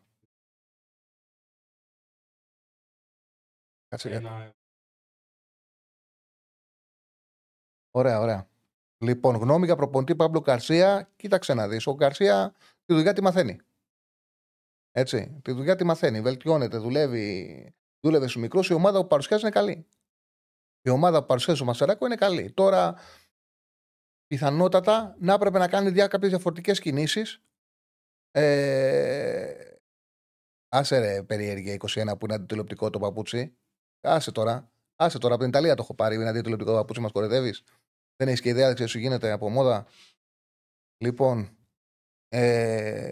κάλτσα δεν φοράνε. Φοράς κάλτσα και από μέσα. Δεν φοράς κάλτσα. Είμαι να βάλω κάλτσα. Με παντοφλέ παπούτσι βάλω κάλτσα. Τι είμαι? Είσαι με τα καλά σου? Καλτσάκι φοράς από μέσα πάντα. Ξέρεις από ρούχα, θες να κάνεις και σχόλια. Για ποδόσφαιρο κάνει. Για συλλιστικά μην μου κάνεις σχόλια. Καλά, δεν λέω, Στέφανα. Δεν είναι από. Ναι. Κάνει τώρα. Γράφει 21, θα μας κάνει. Γράφει 21, του διαβάζαμε για το ποδόσφαιρο, θέλει να μας κάνει και συλλιστικά σχόλια. Το κάναμε, λέει, μόδα να αλλάξει 21. Όχι, μην τον βγάλεις 21. Μπορεί να πάει έτσι, αλλά άμα δεν το έχεις, δεν σε διάβαζα το μήνυμα. Επειδή το έχεις με νευρίασε και το διάβασες. Λοιπόν. Κάτι έλεγα όμως, Κάτι έλεγα και ξεχάστηκα. Δεν θα έχει σημασία, για να μην το θυμάσαι και εσύ. Δεν θα έχει σημασία. Λοιπόν, προγνωστικά, παιδιά, πάντα στο τέλος της εκπομπής. Πάντα στο τέλος της εκπομπής βγάζουμε και τα προγνωστικά. Έχουμε γραμμή. Πάμε στους φίλους. Χαίρετε. Γεια σου, Τσάρλι. Καλησπέρα. Καλησπέρα, φίλε. Ο Σπύρος είμαι, αεξής. Έχω να σε πάρω καιρό. Έλα, φίλε. Δύο πραγματάκια να πούμε έτσι για τον ντέρμπι και γενικά για την ΑΕΚ. Λοιπόν, κοίταξε, μου άρεσε πάρα πολύ στο πρώτο. Δεν θα πω κάτι διαφορετικό, αυτό που είδαμε όλοι. Μου άρεσε πάρα πολύ στο πρώτο 25 λεπτό. Ήταν, δηλαδή, μου δίνει, ξέρεις, μας έδινε και την ελπίδα που πάμε για να κάνουμε μια μεγάλη νίκη. Μέχρι αυτό το σημείο ήταν η ΑΕΚ που έχουμε δει όλοι και έχουμε θαυμάσει τον τελευταίο χρόνο. Μετά, δεν ξέρω, διακόπτης έπεσε, ήταν και ο Ολυμπιακός καλός. Πάντως, στο επόμενο κομμάτι έτσι λίγο μας εκνεύρισε αυτό που βλέπαμε. Όλα μαζί ήτανε. Μάλλον ήταν όλα μαζί. Κοίταξε τώρα όσον αφορά τη συνέχεια της χρονιάς και αυτά που συζήταγες και εσύ πριν που σε ρωτάγανε οι φίλοι πώς θα βλέπεις κτλ. Εγώ το μόνο που ένα από αυτά που μπορώ να πω είναι ότι γενικά έχω μεγάλη εμπιστοσύνη και πιστεύω ότι πρέπει να έχουν και οι υπόλοιποι αεξίδες, γιατί μας πιάνει μια μεμψημυρία. Θέλαμε τώρα να ήμασταν πρώτοι, να έχουμε περάσει στο Champions League, Αλλά, παιδιά, κοιτάξτε, η ΑΕΚ δεν είναι υπερομάδα. Η ΑΕΚ είναι όμως μια πολύ καλή ομάδα. Έχει πολλούς καλούς παίχτες και εκεί που θέλω να σταθώ, νομίζω ότι έχουμε ένα πάρα πολύ καλό προπονητή. Και πέρα από τα γνωστά που έχουμε πει και εσύ τα έχεις αναλύσει καλύτερα σχετικά με το πώς παίζει και τα λοιπά, τη φιλοσοφία του, Να πούμε και για αυτό το παιδί το Ζήνη που το έχουμε συζητήσει αυτές τις μέρες. Το παρακολουθώ αυτό το παιδί από το καλοκαίρι από τα φιλικά. Παιδιά, μάλλον έχει δει κάτι καλό ο Αλμέιδα. Και ο Αλμέιδα δεν είναι το πρώτο καλό που βλέπει. Γενικά το έχουμε πει από πέρσι με παίκτες που μεταμόρφωνε. Ο Γκατσίνοβιτς, όχι ότι ήταν ένας κακός παίκτης στον Παναθηναϊκό, ήταν πολύ καλός, αλλά του βγάλε ένα άλλο πρόσωπο. Ο Ρότα, κάτι αντίστοιχο. Ο Σιμάνσκι, δεν ήταν ο Σιμάνσκι τον προηγούμενο χρόνο. Και θα πω για το Ζήνη. Αυτό το παιδί, όσοι αεκτζίδες τον έχουν δει, γιατί τον βλέπω από το καλοκαίρι, πραγματικά παιχνίδι με το παιχνίδι.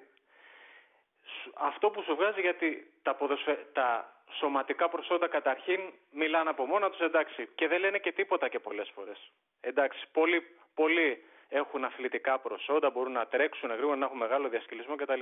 Αυτό το παιδί βγάζει ότι έχει μια αυτοπεποίθηση και παράλληλα και μια σοβαρότητα, δηλαδή τον βλέπεις ότι δεν θα κάνει, θα πάει να κάνει το κάτι παραπάνω το εντυπωσιακό, αλλά μετρημένο. Τώρα, όσο τον έχω δει, έτσι. Ότι δεν παρασέρνεται από την αθλητικότητά του. Γιατί πολλές φορές ο γρήγορος παίκτης παρασέρνεται τα τρεξίματά του, δεν ελέγχεται, δεν κοντρολάρεται και πάει να κάνει το παραπάνω. Όντως, ο Ζήνη μέχρι στιγμής δεν έχει δει κάτι τέτοια. Για μένα σημασία έχει αν θα καταφέρει, γιατί όντως έχει δίκιο. Το παιδί φωνάζει ότι θέλει χώρο και χρόνο. Και όπως γίνεται με τους παίκτες σε αυτή την ηλικία, θα πρέπει ο προπονητής να τους βοηθήσει να τους το δώσει. Να τους δώσει το δικαίωμα να παίξουν. Γιατί πάντα υπάρχει κάποιος μεγάλος, ειδικά όταν είσαι καλή ομάδα, που έχει αυτή τη θέση και τη θεωρεί κλεισμένη. Εκεί πρέπει ο προπονητής να βρει. Τα πολλά παιχνίδια βέβαια για τον Αλμέιδα του δίνουν αυτή τη δυνατότητα. Αν δεν είχε Ευρώπη, θα ήταν ακόμα πιο δύσκολο.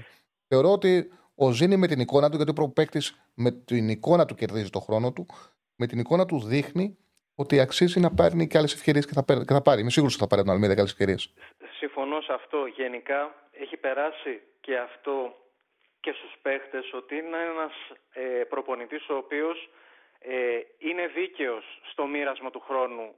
Δηλαδή το βλέπαμε πέρσι με τις 11ες, με την καινούργια 11 που είχε παρατάξει με τον Ολυμπιακό και λέγαμε στην αρχή του παιχνιδιού πω τι κάνει εδώ πέρα, αλλά το λένε και οι ρεπόρτερ της ΑΕΚ ότι γενικά τους το λέει αυτό, ρε παιδί μου Αλμέιδα, παιδιά θα παίξετε όλοι. Ναι. Κάπως έτσι. Σε γενικές γραμμές αυτό τώρα και ένα τελευταίο για την Brighton. Εντάξει, τώρα η Brighton την έχουμε δει, παιδιά, την ευλέπω από πέρσι αυτή την ομάδα.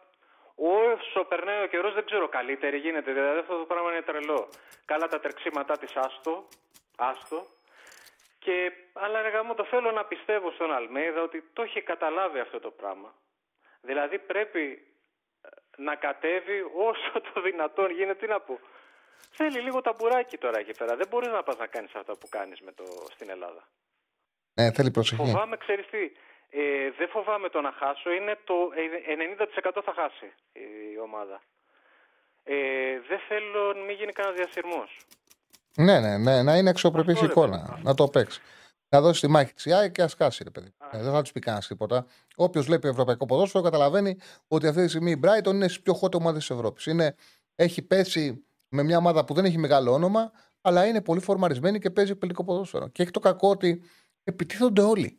Όλοι. Από όλους τους χώρους. Όποιος πάρει την μπάλα κάνει επίθεση. Είναι πολύ επικίνδυνο. Παιδιά, στο μάτς της Κυριακής, αν το είδατε με τη United, υπήρχαν διαστήματα που ήταν πολύ άνετοι στο να κυκλοφορούν την μπάλα και να φτάνουν μπροστά στην περιοχή. Μιλάμε τώρα για άνεση. Άνεση που στηρίζεται τώρα και στη γρηγοράδα τους και στα λοιπά. Με ένα φίλο που λέει ότι χωρούσε να μπει στη διάρκεια του μάτσου ο Φανφέρτ σαν αλλαγή και ότι ο Πόνσε μετά από ένα σημείο είχε κουραστεί, συμφωνείς? Γιατί η αλήθεια είναι ότι και εγώ τον είδα τον Πόνσε να έχει πέσει από ένα σημείο και μετά και ίσως χρειάζονταν κάτι πιο φρέσκο εκεί η ΑΕΚ. Αλλά ο Φανφέρτ έχει χάσει με το Πανσεραϊκό, δεν του δίνει και αυτό η επίθεση του Αλμέιδα. Κοίταξε, εγώ γενικά είμαι από αυτούς που από πέρσι πιστεύω ότι αν υπάρχει ένα μελανό σημείο στον Αλμέιδα είναι ο Φανφέρτ. Εγώ πιστεύω στο Φανφέρτ. Μέχρι την έλευση του Πόντσε, νομίζω ότι ήταν ο μόνος παίχτης ο οποίος είναι αυτό που λέμε έχει τον γκολ. Mm-hmm.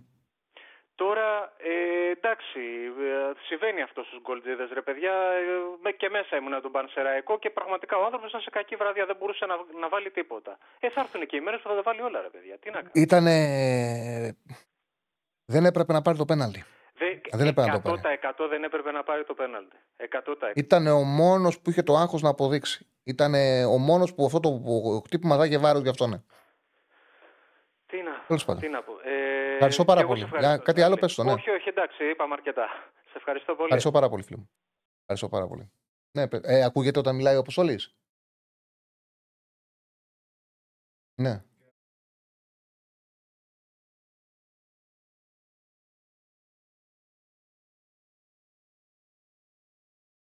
Ναι, ναι, όντως. Ακούσει και αυτά που είπε να τα πω. Λέει ο φίλος που είναι μαζί μας ότι ναι, είναι σωστά ότι λέμε για την Brighton, αλλά έχει την τύχη ότι ο Ajax δεν είναι καλά. Ναι. Ναι, ναι, ναι, ναι, ναι, έτσι είναι. Ο Ajax είναι η ομάδα που έχει το όνομα, αλλά δεν είναι σε κατάσταση την οποία φωνάζει το όνομά του. Δηλαδή είναι μια ομάδα όπου το αποτέλεσμα θα ακουστεί, θα είναι σημαντικό, αλλά είναι πιο εύκολο να το πάρεις από ότι είναι το μέγεθος του συλλόγου. Είναι το αντίθετο από την Brighton. Είναι όπως είναι ο Παναθηναϊκός με τη Villarreal, αλλά αυτό που λέγαμε πριν. Λοιπόν, ένας φίλος ο οποίος υπογράφει με 13, μου στείλε το μήνυμα και λέει: Είσαι δικαιωμένος από την εξέλιξη του Αλεξανδρόπουλου. Καταρχάς, εγώ του Αλεξανδρόπουλου δεν είμαι ούτε φίλος ούτε μανατζέρ του, ούτε προπονητής του. Του κάνω ατομικές προπονήσεις για να είμαι δικαιωμένος ή μη δικαιωμένος. Από εκεί και πέρα, αν δεν καταλαβαίνετε, φίλε, ότι είναι ένας ποδοσφαιριστής με προσόντα, ο οποίος για να αξιολογηθεί πρέπει να τον εμπιστευτούν και να πάρει χρόνο, δεν μπορώ να σου κάνω κάτι. Τώρα, αυτό που πάρα πολλές φορές συμβαίνει είναι σε ομάδες τους δανεικούς. Δεν κοιτάνε, δηλαδή, πολλές ομάδες, και ο Ολυμπιακός είχε κάνει και με άλλους παίκτες. Είχε κάνει με τον Φιμπόγκασον παλιότερα, που ο μόνος λόγος που δεν έπαιρνε χρόνο ήταν επειδή ήταν δανεικός και δεν ήταν δικός τους και είχαν πληρώσει τότε τον Ιντέγε σαν φορ και έπαιζε ο Ιντέγε και δεν έπαιζε ο Φιμπόγκασον καθόλου, παρότι ο Φιμπόγκασον ήταν καλός επιθετικός. Και έκανε και μεγαλύτερη καριέρα συνέχεια. Ο Αλεξανδρούπολος είναι δανεικός, οπότε δεν αποκλείεται να μην πάρει το χώρο και το χρόνο που τον αναλογεί. Μπορεί και να τον πάρει. Μπορεί ο Ολυμπιακός να εξολογήσει διαφορετικά, να θεωρεί ότι μπορεί να επενδύσει πάνω του, να βρει μια φόρμουλα και να τον πάρει στη συνέχεια. Πάντως ο Αλεξανδρόπουλος είχε παίξει καλά στο Βέλγιο με την Γκένκ, σκόραρε, βοήθησε πάρα πολύ την ομάδα. Έδειξε ότι μπορεί να πάρει χρόνο. Μετά στη συνέχεια ένα ημίχρονο έχει παίξει. Δεν έχει παίξει άλλο. Δεν μπορεί να αξιολογηθεί, να κρυθεί. Ένας παίκτης δεν μπορεί να κρίνεται όταν δεν παίζει, όταν δεν παίρνει χρόνο. Έτσι είναι κατανοητό αυτό. Τώρα. Από εκεί και πέρα θα δούμε τι καριέρα θα κάνει ο Αλεξανδρόπουλος, αν θα μπορέσει κάπου να πάρει χρόνο συμμετοχής. Ναι, ο Ολυμπιακός έχει όλος κόσμο στον άξονα. Έχουμε γραμμή. Πάμε στον επόμενο. Χαίρετε. Ναι, ναι, σ' ακούω, φίλε. Παναγιώτης από Πάτρα. Έλα, Παναγιώτη. Είμαι πανετολικός. Από Πάτρα και είσαι πανετολικός. Αγρίνιο, μεν. Αγρίνιο, ναι. Το πατρικό μου. Ναι, ναι. Okay. Δεν ξέρω αν έχεις καθόλου άποψη για την ομάδα πριν το μάτσα τον Παναθηναϊκό, αλλά και τώρα. Φίλε, αυτό που είδαμε το πανετολικό. Θα σου πω. Είχα δει λίγο με το Πανσεραϊκό και δεν μου άρεσε καθόλου ο πανετολικός. Όμως μετά στα σημειότυπα είδα ότι έκανε και δύο φάσεις, σοφάρισε στο τέλος. Και λέω μήπως έκανε λάθος να το δω με τον Παναθηναϊκό. Αυτό που είδαμε τον Παναθηναϊκό. Δεν μπορώ να θυμηθώ δηλαδή χειρότερες εικόνες ομάδας Super League. Δεν είναι εντάξει, ο Παναθηναϊκός είναι καλός, είναι βελτιωμένος. Είναι ότι δεν είχε πλάνο. Δηλαδή έπαιζε ένα 5-4-1 στο ξεκίνημα που άφηνε στον Παναθηναϊκό τα πάντα. Τους άφηνε την κατοχή. Τους άφηνε τη μεταφορά μπάλας. Τους άφηνε τις κινήσεις μέσα στην περιοχή. Δεν έκανε τίποτα. Δεν προσπάθησε να αντιμετωπίσει το παραμικρό. Μου έκανε πολύ άσχημη εντύπωση αυτό που είδα το Σάββατο. Το δούμε και συνέχεια. Δεν ξέρω εσύ μήπως έχεις μεγαλύτερη εικόνα, οπότε παραπάνω πράγματα να μας πεις. Προφανώς η ομάδα δεν έχει καμία σχέση με τα προηγούμενα 2 χρόνια, με τον Αναστασίου, καμία σχέση. Παρόλο που κρατήθηκαν κάποιοι παίχτες, εγώ είδα μια ομάδα η οποία δεν μπορούσε να αλλάξει πάνω από 3 πάσες. Ο Παναθηναϊκός, χωρίς να νομίζω ότι έκανε κάποιο ιδιαίτερο pressing ή οι παίχτες που κουράστηκαν ιδιαίτερα, νομίζω ότι κράτησε πολύ άνετα. Περπατώντας το πήρε το μάτς, περπατώντας. Μ' ακούς? Περπατώντας το παίξιμο του Παναθηναϊκού. Το φάουλ τώρα του Μπερνάρντ εκεί πραγματικά δεν έχω 2 χρόνια να δω τείχος να μην έχει πέφτει από κάτω. Επίσης ανοίγει το τείχος πραγματικά. Αυτό δείχνει το πόσο, ρε παιδί μου, η χάλη επικρατεί στην ομάδα. Αυτό. Το πόσο αδιαφορία υπάρχει. Μόνο και μόνο αυτή η λεπτομέρεια. Το ότι φάγανε φάουλ κάτω από το τείχος. Χωρίς παίκτη από κάτω. Ακριβώς. Να αλλάξω λίγο το τροπάριο. Ήθελα να ρωτήσω για τον Παναθηναϊκό, για τον Γιουρόπα. Πιστεύεις μπορεί να διεκδικήσει δεύτερη θέση? Γιατί εγώ βλέπω μια υπέρμετρη αισιοδοξία για τη Villarreal, για τη Ρεν, αλλά νομίζω πως δεν πιάνονται αυτές οι ομάδες. Ειδικά η Ρεν νομίζω ότι είναι, μπορεί να είναι και στην καλύτερη της φάση τα τελευταία 3 χρόνια. Κοίταξε, και η Ρεν δεν έχει κάνει καλό ξεκίνημα στο Σαμπιονά. Αυτό που θέλουν για τον Κουντί ισχύει, θα το τσεκάρουμε μετά. Ισχύει, το έχει τσεκάρει σε site. Ναι. Οκ, θα το πούμε μετά. Όχι, κάτσε να το διαβάσουμε γιατί το είπαμε στον κόσμο. Για φερτό μου, για σύνδεση, δώσω μου. Λοιπόν, είναι στο νοσοκομείο Μουκουντί, με λίμωξη είναι. Okay, πάντως ο Μουκουντί δεν θα ταξιδέψει στον Brighton. Είναι με λίμωξη. Και δεν θα ταξιδέψει, κακή εκφέλεξη για την ΑΕΚ, δεν θα ταξιδέψει στον Brighton. Λοιπόν, λέγαμε για τις ομάδες του Παναθηναϊκού. Κοίταξε, είναι πολύ σημαντικό το πρώτο παιχνίδι. Γιατί η Villarreal αυτή τη στιγμή σε καλή κατάσταση δεν είναι. Ο Παναθηναϊκός είναι καλά, έχει λύσεις. Δεν λέω ότι είναι το φαβορί. Λέω ότι μπορεί, αν παίξει καλά, να τα καταφέρει. Δεν λέω ότι είναι φαβορί και θα είναι αποτυχία να μην κερδίσει. Με τη Villarreal παίζει, έχει να αντιμετωπίσει ένα πολύ δύσκολο επιθετικό δίδυμο, το Ζεράρ Μορένο με το Σέρλο. Όταν έχεις να παίξεις σε μια ομάδα που ξέρει να παίζει με δύο επιθετικούς, σε πιέζει ψηλά στην ανάπτυξη, σε πρεσάρει. Οπότε το όπλο που έχει της αρχής ανάπτυξης του Παναθηναϊκού μπορεί να το χάσεις εύκολα. Πρέπει να το κοιτάξει αυτό ο Γιοβάνοβιτς, γιατί παίζει με δύο φόρ η Villarreal. Ξέρει, παίζει χρόνια με δύο φόρ. Σε κάθε περίπτωση όμως δεν είναι καλά. Οπότε, αν πάρεις αποτέλεσμα ή αν κερδίσεις το πρώτο μάτσο εντός έδρας, μπαίνεις στο κόλπο γερά. Εγώ είμαι πολύ... Τώρα, η αλήθεια είναι για μένα, για τις ελληνικές ομάδες, να πω και αυτό και να σου δώσω λόγο. Παίζουν Europa και η τρίτη θέση είναι μεγάλη επιτυχία. Ναι. Και ίσως να είναι και προτιμότερη από τη δεύτερη. Γιατί η δεύτερη, ναι, συνεχίζει στο Europa League, αλλά πας 32 Europa να παίξεις με τον τρίτο Champions League. Ενώ η τρίτη στο Conference, πας 32 Conference να παίξεις με δεύτερο από το Conference. Έχεις πολλές πιθανότητες να περάσεις 16 και να πας μακριά στην Ευρώπη. Εγώ ήμουν full υπέρ στην άποψη που έλεγες ότι οι ομάδες δεν είναι για Champions League. Δηλαδή και εγώ το ίδιο έλεγα. Σε καμία περίπτωση δεν έπρεπε για Champions League, για να μην σου πω και Europa. Γιατί θεωρώ ότι στο Conference εκεί είμαστε. Καλώς εκεί είμαστε. Εντάξει, έχουμε ανέβει επίπεδο και οι τρεις ελληνικές ομάδες. Στο Europa πήγανε να δώσουν τη μάχη στο υψηλό ανταγωνισμό, να μετρηθούν και όλα σωστά. Και μετά από εκεί και πέρα, το σημαντικό είναι να συνεχίσουν. Πιστεύω ότι το Conference δίνει και δυνατότητα να πάνε και μακριά. Να το πάνε μέχρι τέλους. Ναι, εντάξει, ο Παναθηναϊκός για μένα είναι από τις μεγάλες ομάδες που εγώ δεν υποστηρίζω κάποια. Η αγαπημένη μου, επειδή έχει κάνει αυτή την ανάπτυξη τα τελευταία χρόνια λόγω Γιοβάνοβιτς. Μ' αρέσει πάρα πολύ αυτό που παρουσιάζει. Πάρα πολύ. Ήταν βήμα-βήμα όλα, όχι όπως η ΑΕΚ που δεν το λέω προφανώς ομαδάρα, αλλά πήγε βήμα-βήμα Παναθηναϊκός και όπως έπρεπε. Αυτά, να αφήσω να μιλήσει και κανένας άλλος. Ευχαριστώ πάρα πολύ. Ήταν η πρώτη φορά που μιλάμε. Σας ευχαριστώ πάρα πολύ, φίλε. Ωραία κουβέντα κάναμε. Ευχαριστώ πολύ. Να είσαι καλά, εγώ ευχαριστώ. Λοιπόν, λέει ο Στέφανος για τριάδα πίσω. Νομίζω ότι ίσως να είναι και μια πιο ρεαλιστική προσέγγιση να παίξει με τριάδα. Δεν ξέρω αν το κάνει ο Αλμέιδα και να χρησιμοποιήσει και δεξί στόπερ το Σιντιμπέ, που ίσως σε αυτή τη λογική να είναι προτιμότερος. Δεν ξέρω το τι θα σκεφτεί ο Αλμέιδα, αν θα το κάνει ή όχι. Πάντως με αντίπαλο του Brighton ίσως να είναι μια πιο ρεαλιστική επιλογή. Γνώμη για την μπασκετική φανέλα του Παναθηναϊκού, δεν ξέρω να δεις, ότι καταλαβαίνω την προσέγγιση και τη λογική. Να έχει πάνω Ακρόπολη, να θέλουν να δείξουν ότι είναι ομάδα της Αθήνας εμπορικά είναι σωστό. Σε κάποιους η αισθητική της φανέλας δεν άρεσε, σε κάποιους άλλους άρεσε. Εντάξει, απλά την προσέγγιση την αντιλαμβάνομαι, ο λόγος που έγινε. Εγώ έχω και μια άλλη. Πρέπει τα σήματα να είναι στα χρώματα της ομάδας, τα σήματα των χορηγών. Πρέπει να είναι στα χρώματα της ομάδας. Φαίνεται πιο ωραία η φανέλα. Δεν παίζει ρόλο, δεν αλλοιώνεται ο χορηγός με τίποτα. Το σήμα. Απλά φαίνεται πιο ωραία η φανέλα άμα είναι στα χρώματα της ομάδας ή δεν είναι τόσο διαφορετικά από τα χρώματα της ομάδας. Για τη φανέλα λέω. Τώρα από εκεί πέρα για την Ακρόπολη, αυτό είναι κάτι. Καταλαβαίνω, μαρκετίστηκα την λογική.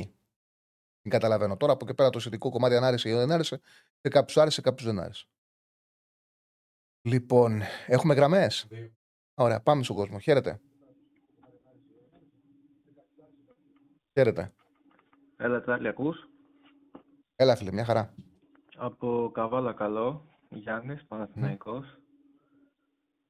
Πήρα να πω κάποια πράγματα λίγο για τον Παναθηναϊκό, γιατί ακούγονται πολλά πράγματα για τις μεταγραφές που δεν έκανε ο Παναθηναϊκός.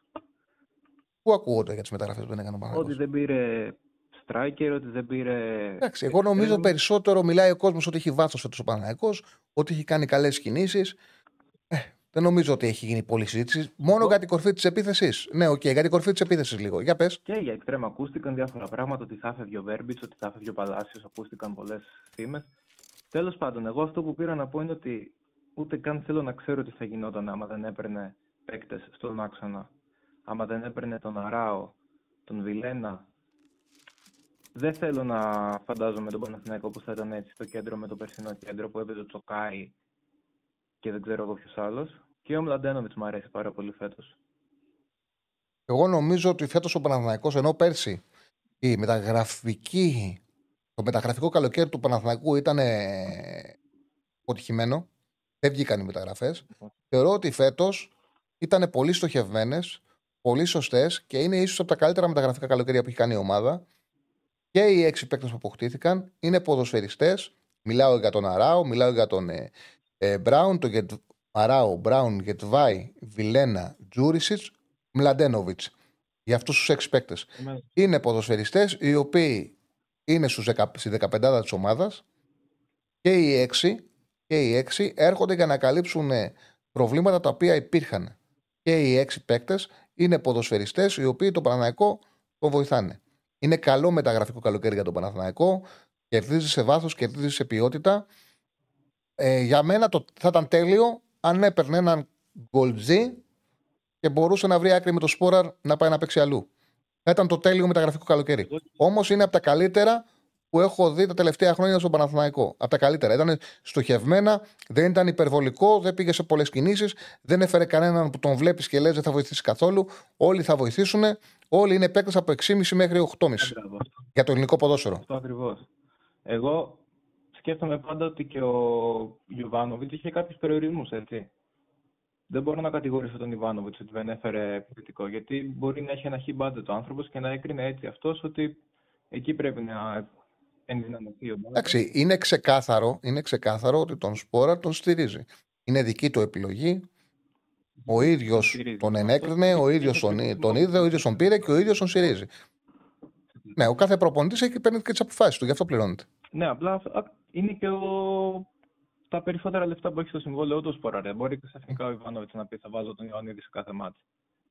Νομίζω είναι ξεκάθαρο αυτό. Τώρα ο Σπόραρ θα αρχίσει να μιλάει για το συμβόλαιο του. Θα λέει: θα πέσει αξία μου, ρε φίλο, βάλουμε μέσα.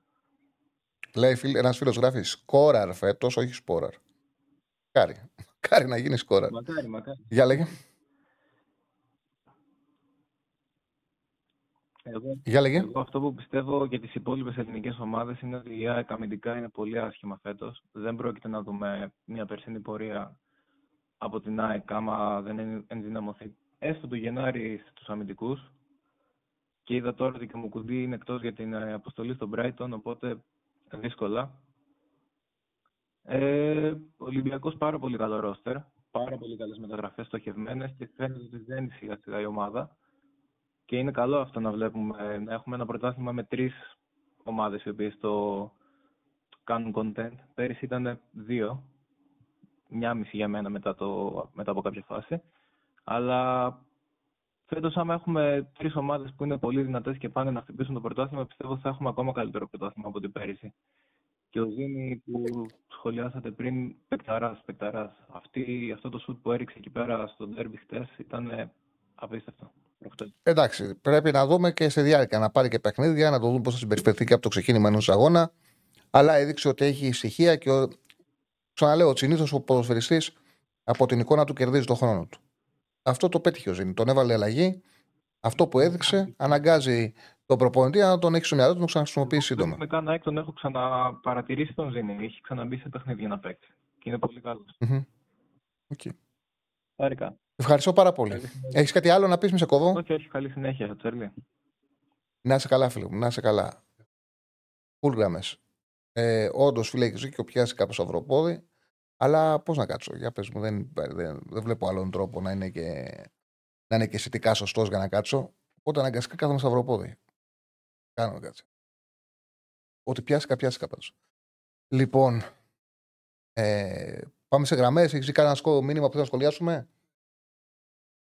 Πάμε σε γραμμές. Πάμε στον επόμενο φίλο. Χαίρετε. Ναι, καλησπέρα. Καλησπέρα, φίλε. Καλησπέρα, Τσάρλι. Τσάνις λέγομαι, από ποιο τηλεφωνώ. Είχαμε ξαναμιλήσει παλαιότερα τον ήσουν μαζί με τον Θέμη, μαζί στο ραδιόφωνο. Ήθελα πολύ καιρό να πάρω, γιατί πραγματικά λέμε τώρα για τον Παναθηναϊκό, λέμε ότι Παναθηναϊκός είναι καταρχήν. Λέμε τον Παναθηναϊκό, λέμε ότι έχει φτιάξει, εκτός από τις Κυριακές μας έφτιαξε από πέρυσι. Τώρα μας έχει φτιάξει. Μίλα λίγο πιο δυνατά. Ναι, με ακούς. Τώρα με ακούς. Ναι. Ωραία. Λέω, Παναθηναϊκός είμαι. Θέλω να πω ότι ο Παναθηναϊκός, εκτός από πέρυσι που μας έφτιαξε τις Κυριακές μας, μας έχει φτιάξει και από φέτος τις Πέμπτες μας και ελπίζω του χρόνου να έχει φτιάξει και τις Τετάρτες μας, Τρίτες. Και Δευτέρες θα φτιάξει, μπορεί, γιατί θα παίξει μάτς και Δευτέρες και το Σάββατο θα φτιάξει με το Αγρίνιο. Εντάξει. Το θέμα είναι να φτιάξει, να σας πω, εγώ είμαι παλιός Παναθηναϊκός, ενώ ότι έχω δει από τις πορείες του 87, τις πορείες του 95, τις πορείες του 2000. Έχω ένα γιο ο οποίος τον μεγάλωσα στα πέτρινα χρόνια τα δικά μας, γιατί είναι του 2007 γεννημένος και δυσκολευόταν να καταλάβει το μέγεθος της ομάδος όταν τα προηγούμενα χρόνια κατέβαιναν κάτι Γιάννενα, μας είχαν κάνει πελάτες, κάτι Αστέρες Τρίπολης και τα λοιπά. Λογικό είναι. Yeah. Και επίσης παλιά η δικιά μας γενιά διάβαζε. Δηλαδή, εγώ θυμάμαι τον εαυτό μου για να μάθω την ιστορία του ποδοσφαίρου. Έπαιρνα το λεωφορείο και πήγαινα σε μαγαζιά που ήξερα και έπαιρνα αλμανάκ, έπαιρνα βιβλιαράκια. Ξέρεις, να διαβάζω. Yeah. Τα νέα παιδιά δεν διαβάζουν για να μάθουν ιστορία. Οπότε, ναι, είναι λογικό. Και εγώ το έχω σκεφτεί πολλές φορές αυτό. Ειδικά για τον Παναθηναϊκό, το ότι ένα νέο παιδί δεν μπορεί να καταλάβει το μέγεθος του συλλόγου με τίποτα. Ναι, θέλω να σου πω ότι είδαμε το προγραμματικό για το Champions League και όταν κούνησε το σεντόνι, πραγματικά εγώ συγκινήθηκα. Φαντάζομαι το μικρό τι έκανε. Μου το είπε πολλοί κόσμος αυτό. Ναι, πραγματικά συγκινήθηκα. Και αν μπορούσα λόγω δουλειάς, δυστυχώς δεν μπορώ να ανεβαθεί. Ναι, γιατί καταλαβαίνεις ότι είναι λίγο μακριά, αλλά δεν έχουμε θέμα σε αυτό το κομμάτι. Αλλά λόγω δουλειάς τώρα δουλεύω καλοκαίρι και έτσι δεν μπορούσα να πάω στο ΆΚΑ. Θα ήμουν και εγώ και αυτός μέσα δηλαδή. Δεν το συζητώ. Θέλω όμως να πω και κάτι το οποίο είναι άδικο για έναν άνθρωπο, ο οποίος πραγματικά έχει ματώσει και οικονομικά, και δεν είμαι υποστηριχτής, δεν θέλω να ακουστώ έτσι. Δεν είμαι υποστηριχτής, αλλά δεν έχει ακουστεί από κανένα Παναθηναϊκό να μπράβο στον Αλαφούζο για αυτό που έχει κάνει μέχρι σήμερα. Γιατί πραγματικά είναι μεγάλο πράγμα να παραδεχτείς ένα λάθος. Και εγώ πιστεύω ότι ο Αλαφούζος και γενικά ο Παναθηναϊκός έχει αλλάξει από τη μέρα που ο Αλαφούζος παραδέχει ότι έχει αποτύχει τον Παναθηναϊκό. Μη συνεχίζεις, γιατί θα φοβηθώ να φύγω από εδώ. Πρέπει να περιμένω και κάτω. Πρέπει να περιμένω και κάτω τη γυναίκα μου. Θα κάτσω ώρα, μην μου φέρεις εδώ πέρα τίποτα θύρα 13 και αυτά. Όχι. Προς Θεού, δεν λέω αυτό το πράγμα. Δεν λέω αυτό το πράγμα, αλλά φανταστείτε ότι κανένας άνθρωπος δεν θα δίνει τόσα χρήματα από την τσέπη του για να ξεχρεώσει ένα σύλλογο που μεγάλη Παναθηναϊκή. Να είμαστε ειλικρινείς. Ο Αλαφούζος έχει ευθύνη που για πάρα πολλά χρόνια ο Παναθηναϊκός είχε φτάσει σε αυτή την κατάτια. Είχε μεγάλη ευθύνη. Ειδικά το 17 ήταν απαράδεκτος. Για μένα ήταν. Ναι, έχει μεγάλη ευθύνη γιατί και γιατί πρόσεξε. Και την πρώτη χρονιά, άσε με να το πω μόνο, και την πρώτη χρονιά που ανέλαβε είχε τη τύχη οι επιλογές να του βγουν. Ο κόσμος, το ξεκίνημα. Εγώ θυμάμαι, είχε κάνει μια προσπάθεια Γανακόπουλος τότε και ο κόσμος ήθελε να συνεχίσει εκείνη η προσπάθεια που έδωσε τίτλο, έδωσε κύπελο την πρώτη χρονιά. Ναι. Μετά έκανε πάρα πολλά λάθη. Το να φτάσει σε ένα σημείο να πει φεύγω, αφήνω τον Παναθηναϊκό και να τραβήξεις την πρίζα. Έκανε πάρα πολλά λάθη. Ασφαλώς τα τελευταία 2-3 χρόνια την έχει μαζέψει την ομάδα και οικονομικά. Ο Παναθηναϊκός έχει περιουσιακά στοιχεία. Ναι, ο Παναθηναϊκός αυτή τη στιγμή δεν έχει πρόβλημα διοικητικό. Ακριβώς. Εγώ εκεί ήθελα να σου καταλήξω. Εγώ δουλεύω στον ιδιωτικό τομέα. Αν καταλαβαίνεις. Λειτουργεί. Εγώ μπορώ να καταλάβω πώς λειτουργεί αυτός ο άνθρωπος. Λειτουργεί όπως ο κάθε ιδιώτης. Δεν μπορεί, επειδή δεν μπορώ να πω τι δουλειά κάνω, αλλά εν πάση περιπτώσει, ας το τι το λέω, Δεν θα το πεις, Ναι, όχι, πες αυτό και ολοκλήρωσα. Ναι, να σας πω, διακλίνω. Καταλαβαίνω πώς λειτουργεί και πώς λειτουργούν αυτοί οι άνθρωποι. Το ίδιο λειτουργούν όλοι οι μεγάλοι προέδροι, παύλα ιδιοκτήτες, παύλα επιχειρηματίες. Εάν δεν πιστέψουν στο κάθε στέλεχος που έχουν δίπλα τους, λεφτά δεν δίνουν. Στο λέω, καταλαβαίνετε εννοώ. Βρήκε έναν άνθρωπο, τον Γιοβάνοβιτς, ο οποίος πραγματικά είδε ότι δεν ήθελε να τον εκμεταλλευτεί. Όχι ότι οι υπόλοιποι ήθελαν, αλλά πάνω σε αυτόν εκμεταλλευτήκαν κάποια πράγματα. Είδε ότι δεν ήθελε να τον εκμεταλλευτεί, στηρίχθηκε πάνω σε αυτό και γι' αυτό βλέπουν το αποτέλεσμα αυτό σήμερα. Ευχαριστώ πάρα πολύ. Να είσαι καλά, φίλε μου. Λοιπόν, Στέφανε, πόσο έχουμε? Ακόμα 3. Οπότε θα πάμε με αυτούς τους 3 και μετά θα βγάλουμε το στοίχημα και θα ολοκληρώσουμε. Οπότε μην καλείτε άλλο με τους 3 φίλους που περιμένουν. Πάμε στον επόμενο. Χαίρετε. Χαίρετε, φίλε. Χαίρετε. Έλα, Τσάρλι, καλησπέρα. Χρήστος από Νέα Ιωνία. Για το στοίχημα σε φέρνω. Τα στοιχηματικά. Τα ακούω. Ήθελα να ρωτήσω λίγο πώς το βλέπεις τα σκοράρια Αντβέρπ σήμερα. Γιατί την έχω παίξει no goal. Δεν την πιστεύω καθόλου. Κοίταξε, η λογική λέει ότι δεν θα βάλει γκολ. Επίσης, η Μπαρσελόνα 2 συνεχόμενες φορές αποκλείστηκε από τους ομίλους. Τι σημαίνει αυτό? Ότι το σημερινό παιχνίδι θα το δει με σοβαρότητα. Η Αντβέρπ επιθετικότητα δεν έχει κανένα ταλέντο. Το Γιάντσεν έχει μπροστά, ξέρουμε πώς παίζει, θα τον στοχεύουν. Θεωρώ το λογική επιλογή το άσο με ένα γκολ. Εγώ να σου πω κάτι. Κάτσε να δω, να μπω και στο Bet365 να δω αποδόσεις. Κάπου στον 80 το βρήκα. Μου άρεσε.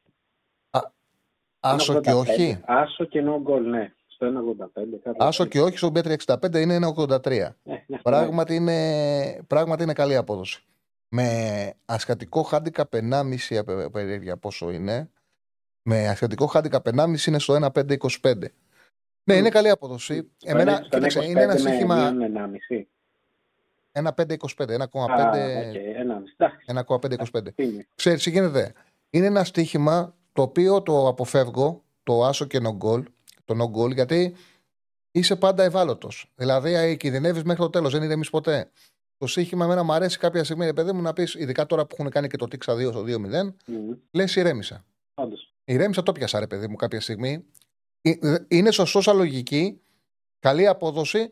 Απλά εγώ που τα παρακολουθώ την ώρα των παιχνιδιών δεν είμαι αυτής της νοοτροπίας. Σε κάθε περίπτωση όμως, ναι, μου αρέσει σαν επιλογή, θεωρώ ότι θα το πιάσεις. Καλά, μακάρι να ηρεμούσαμε, εντάξει, δεν υπάρχει τώρα αυτό. Δηλαδή προκύπτουν από πουθενά. Γι' αυτό δεν μου αρέσει εμένα. Ποιο μας είχε κάνει, με την Μπάρη, ποιος έπαιζε, με την Ίστεν έπαιζε. Του Σοφαρίζ, καλά, αυτό ήρθε από νωρίς. Και λέω εντάξει, πάμε δεύτερο το κυρίσει. Και το κάνει 1-3 σε χρόνο τετέ. Ναι, έχασε 2-3. Και το άλλο που θέλω να σε ρωτήσω, Λάτσιο Ατλέτικο Χ2. Αν δεν ξεφυλιζόταν η Ατλέτικο, το τελευταίο, μπορεί και να πήγαινα και για διπλό. Αλλά έχασε, από ποιον έχασε τώρα? Από τη Βαλένθια με κάτω τα χέρια και επειδή το είδα, έπαιξε πάρα πολύ άσχημα. Αν δεν είχε μεθοδολαβήσει αυτό το παιχνίδι, θα έλεγα και εγώ Χ2 και λόγω εμπειρίας και λόγω σκληράδας και επειδή Λάτσιο είναι soft ομάδα. Και στην Ευρώπη έχει χάσει το Ολυμπιακό από πολύ κατώτερες ομάδες από ότι η Ατλέτικο. Ήταν πολύ κακή το Σάββατο και με αυτό με φρενάρε από το να ασχοληθώ μαζί της. Ναι. Πάντως έχει λογική αυτό. Αυτό. Ευχαριστώ πάρα πολύ. Κάτι άλλο? Τίποτα.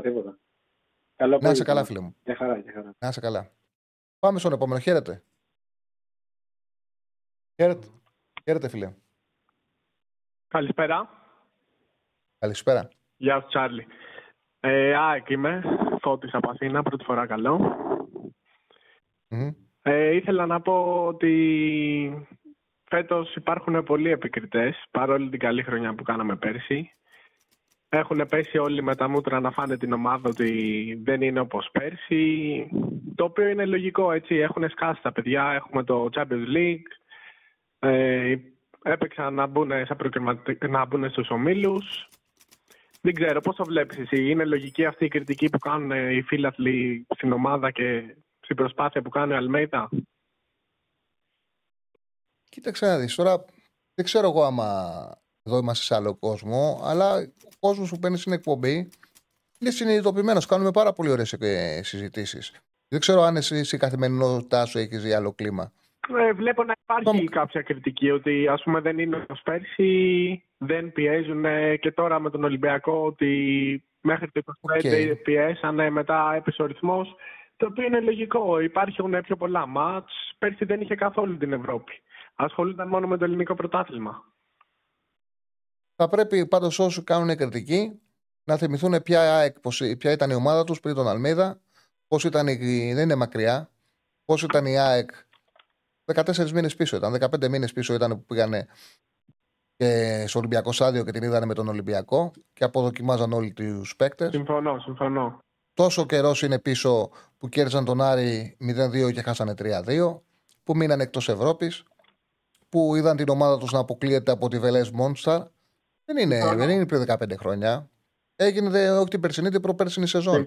Ήτανε μεγάλη. Απλά να θυμηθούν το τι συνέβαινε από τότε που ανέβηκαν πρώτη εθνική, που κάθε χρόνο μέχρι τον Νοέμβριο είχε απολυθεί ο προπονητής, τι ποδόσφαιρο έπαιζε η ομάδα, που πιστεύανε ότι ο Αργύρης Γιαννίκης θα είναι η λύση των προβλημάτων τους και μέσα σε 6 μήνες, μετά από 4-5 παιχνίδια χάνανε από όλους μέσα στο γήπεδό τους.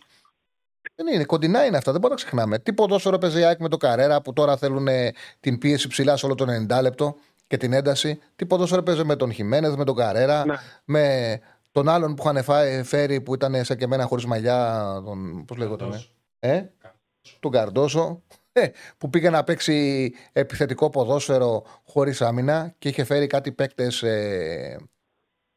κάτι αδύναμα παιδιά. Ναι.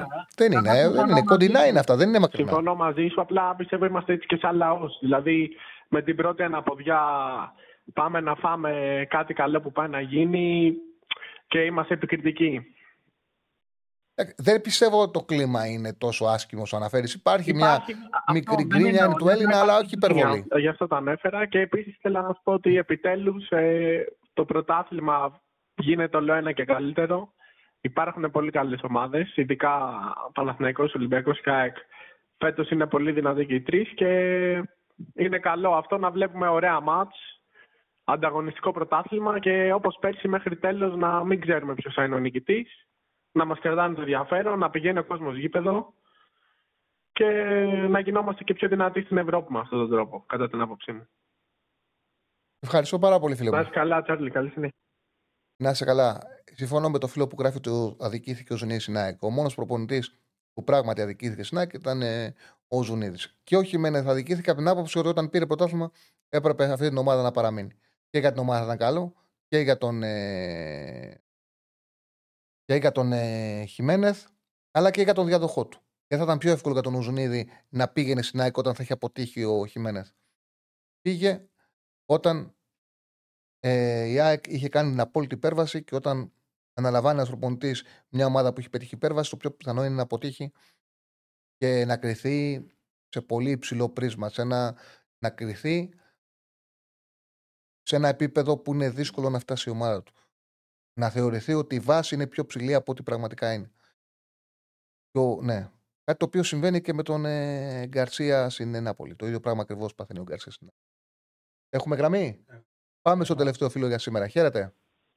Έλα, Τσάρλι, τι γίνεται. Καλησπέρα, φίλε. Δημήτρης από Ζυρίχη. Γεια σου, Δημήτρη. Ναι, βέβαια. Τι γίνεται. Τώρα για Άξα, θα σου μιλήσω προφανώς. Αυτό που λέγανε πάντως τελικά έγινε. Ότι θα βγαίνανε κάποιοι αμυντικοί center back knockout και δεν θα υπήρχε μετά κάποιος να παίξει στα ευρωπαϊκά. Δηλαδή εντάξει, μεγάλο πρόβλημα τώρα αυτό. Και ο Βίντα και ο Μουκουντή τώρα. Δεν ξέρω ποιον βλέπεις ότι θα χρησιμοποιήσει τώρα εκεί πέρα. Γιατί νομίζω ποιος έχει χάσει σαφή, θα μπορούσε ίσως να παίξει, δεν ξέρω. Νομίζω ότι ο πιο λογικός τρόπος για να καλυφθεί αυτό είναι να πάει με τριάδα. Ο πιο λογικός τρόπος είναι να πάει με τριάδα. Με δίδυμο, δεν μπορεί να βάλει να παίξει δίδυμο αυτή τη στιγμή. Δεν έχει. Δηλαδή. Τι. Ξέρω. Ο μικρός είναι. Δεν είναι. Το κοίταξα τη λίστα. Άνοιξα τη λίστα. Δεν πάνε στη λίστα. Πάνε στη λίστα. Μπαίνουν οι μικροί, μπαίνουν στην δεύτερη λίστα. Οπότε λογικά. Να παίξει δηλαδή. Ναι. Αλλά νομίζω θα πάει με τρεις. Δεν νομίζω θα δούμε δίδυμο. Έχει ξαναπαίξει όμως έτσι. Το ποδόσφαιρο είναι το ποδόσφαιρο, όχι δεν έχει ξαναπαίξει, αλλά θα τον αναγκάσουν οι δίκες. Εκτός να πάει με δίδυμο του Σιντιμπέ. Εκτός να πάει να το γράφει και ένας φίλος. Δεν είναι εξόπλος ούτε στη β' λίστα. Δεν είναι. Α, στη β' δεν ξέρω. Okay. Στην α, πάντως στην κανονική. Τουλάχιστον εγώ μία ξέρω ότι υπάρχει. Τώρα β' δεν ήξερα ότι υπήρχε. Σιντιμπέ μη το γλουμπούν να παίξουν.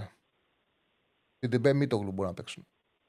Το θεωρώ πιο λογικό να πάει με το Σιντιμπέ. Αν και όταν δεν έχεις δύο στόπερ, το καλύτερο είναι να πας με τριάδα. Γιατί ένας παίκτης σαν τον Σιντιμπέ, δεξί στόπερ μπορεί να παίξει. Ένας παίκτης σαν τον Χατζησαφή, αριστερό στόπερ στη τριάδα μπορεί να παίξει.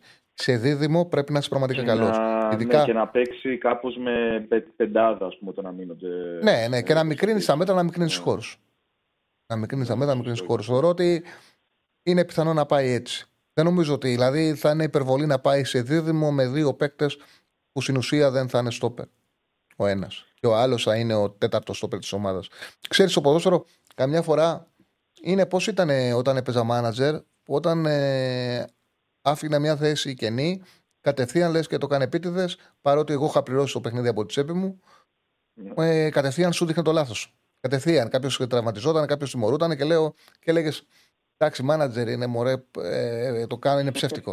Και στο ποδόσφαιρο γίνεται αυτό το πράγμα. Αν έχεις μια αδυναμία αφήσει, το ποδόσφαιρο θα την, με έναν τρόπο θα συναναδείξει. Αυτό συμβαίνει αυτή τη στιγμή στην ΑΕΚ. Αναγκάζεται η ΑΕΚ στο πρώτο παιχνίδι να μείνει χωρίς στόπερ. Δεν είναι μόνο αυτό. Είναι και πολλά πράγματα διάφορα. Δηλαδή, ο Ζήνη, ας πούμε, που φαίνεται γρήγορος, ίσως βοηθούσε σε κάτι τέτοιο. Σε ένα τέτοιο αγώνα, έτσι, σε ένα πιο γρήγορο ποδόσφαιρο. Αλλά δεν έχει βάλει κάτι. Η λίστα Β λέει θέλει γηγενείς, ο Χρυσόπουλος είναι μεταγραφή. Οκ, okay, οπότε γι' αυτό δεν είναι στη λίστα Β. Οκ. Α, δηλαδή μπορεί να παίξει ο Έλλη. Δεν είναι, είναι μεταγραφή, λέει ο Χρυσόπουλος, γι' αυτό δεν είναι στη λίστα Β. Okay. Άρα μπορεί να παίξει, δηλαδή.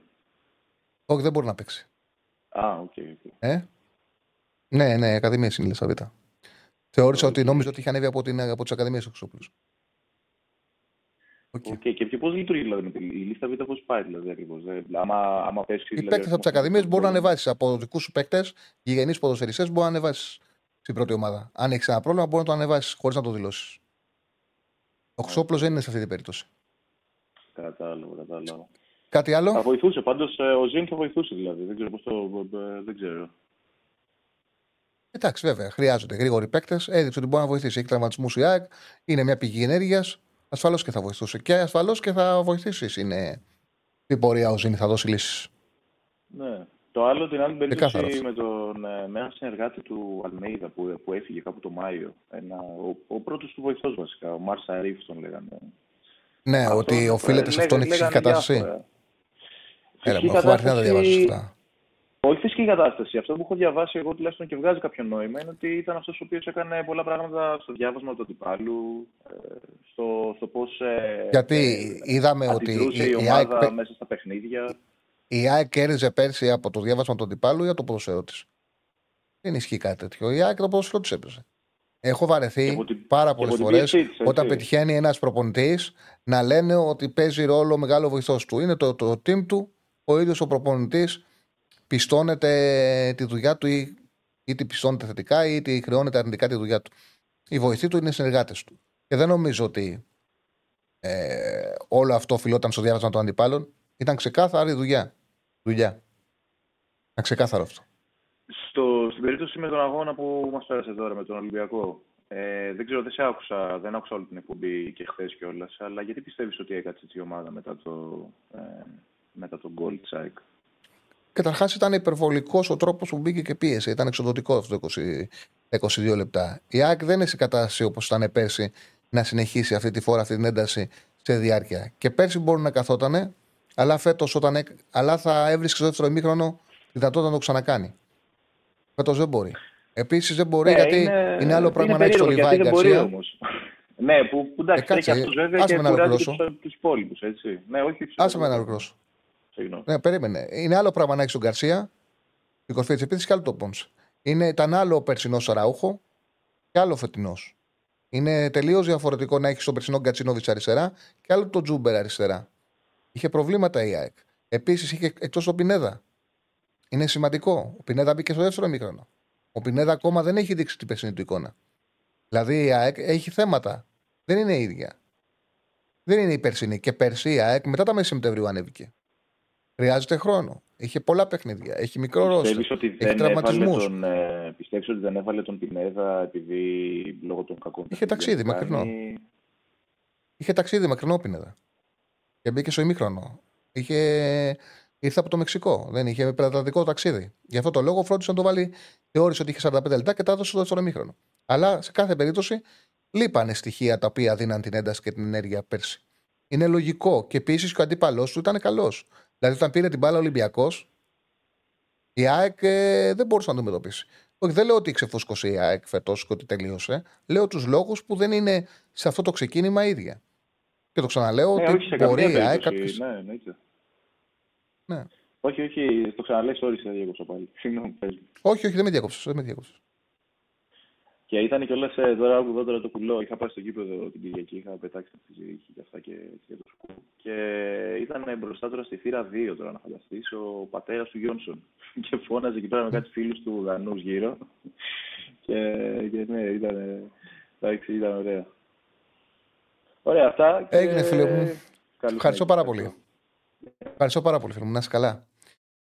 Λοιπόν, ολοκληρώσαμε τις γραμμές που ψήφισαν πάρα πολύ για την Αεκάρα, Πώς θα πάμε στον Brighton? Νομίζω πιο μαζεμένα στο τέλος, γιατί βγήκε και του Μουγκουντή. Πρέπει να μαζεύτηκαν ακόμα παραπάνω.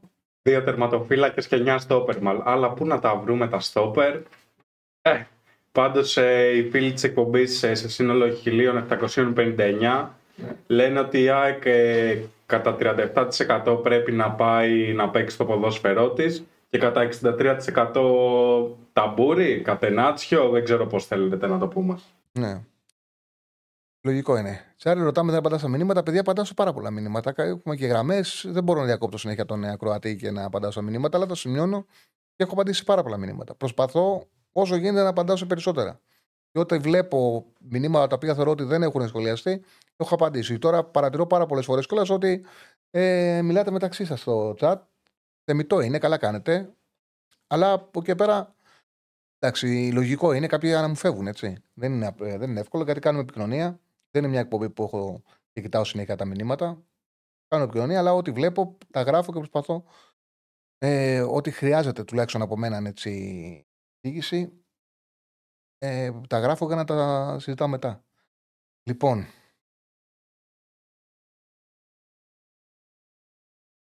Ναι, θα παίξω. Για παίξεις το παιδί. Είσαι για back extreme. Back extreme, είσαι ταχύτατος, είσαι γρήγορος. Να φύγεις στην άκρη, να ανοίξεις την άμυνα. Δεν σε βάζα ποτέ center back. Θα σε βάζα... θα παίρνεις την πλευρά. Τη δεξιά πλευρά θα παίρνεις. Δεξί είσαι. Δεξί. Θα σου έλεγα τώρα τίποτα, να κάνει. Λοιπόν. Πάμε στο στοίχημα. Πάμε να ξαναδείξουμε τους ομίλους. Λοιπόν, αυτό τους ομίλους ξαναδείξουμε και αυτό είναι η τελική επιλογή. Ξαναδείξουμε τους ομίλους. Λοιπόν, πάμε. 5ος όμιλος, Feyenoord Celtic, Lazio Atletico Madrid. Το συζητήσαμε, έχουμε συζητήσει πάρα πολλά μαζί σας με τις γραμμές. Feyenoord Celtic μακριά και αγαπημένη. Lazio Atletico Madrid, αν δεν είχε προηγηθεί το παιχνίδι της Atletico το Σάββατο, θα πήγαινα με την διπλή ευκαιρία στο Χ2. Που στο B365 η πλήρη ευκαιρία δίνει απόδοση. Είναι και δεν αξίζει τον κόπο. Είναι χαμηλή στο 1,36.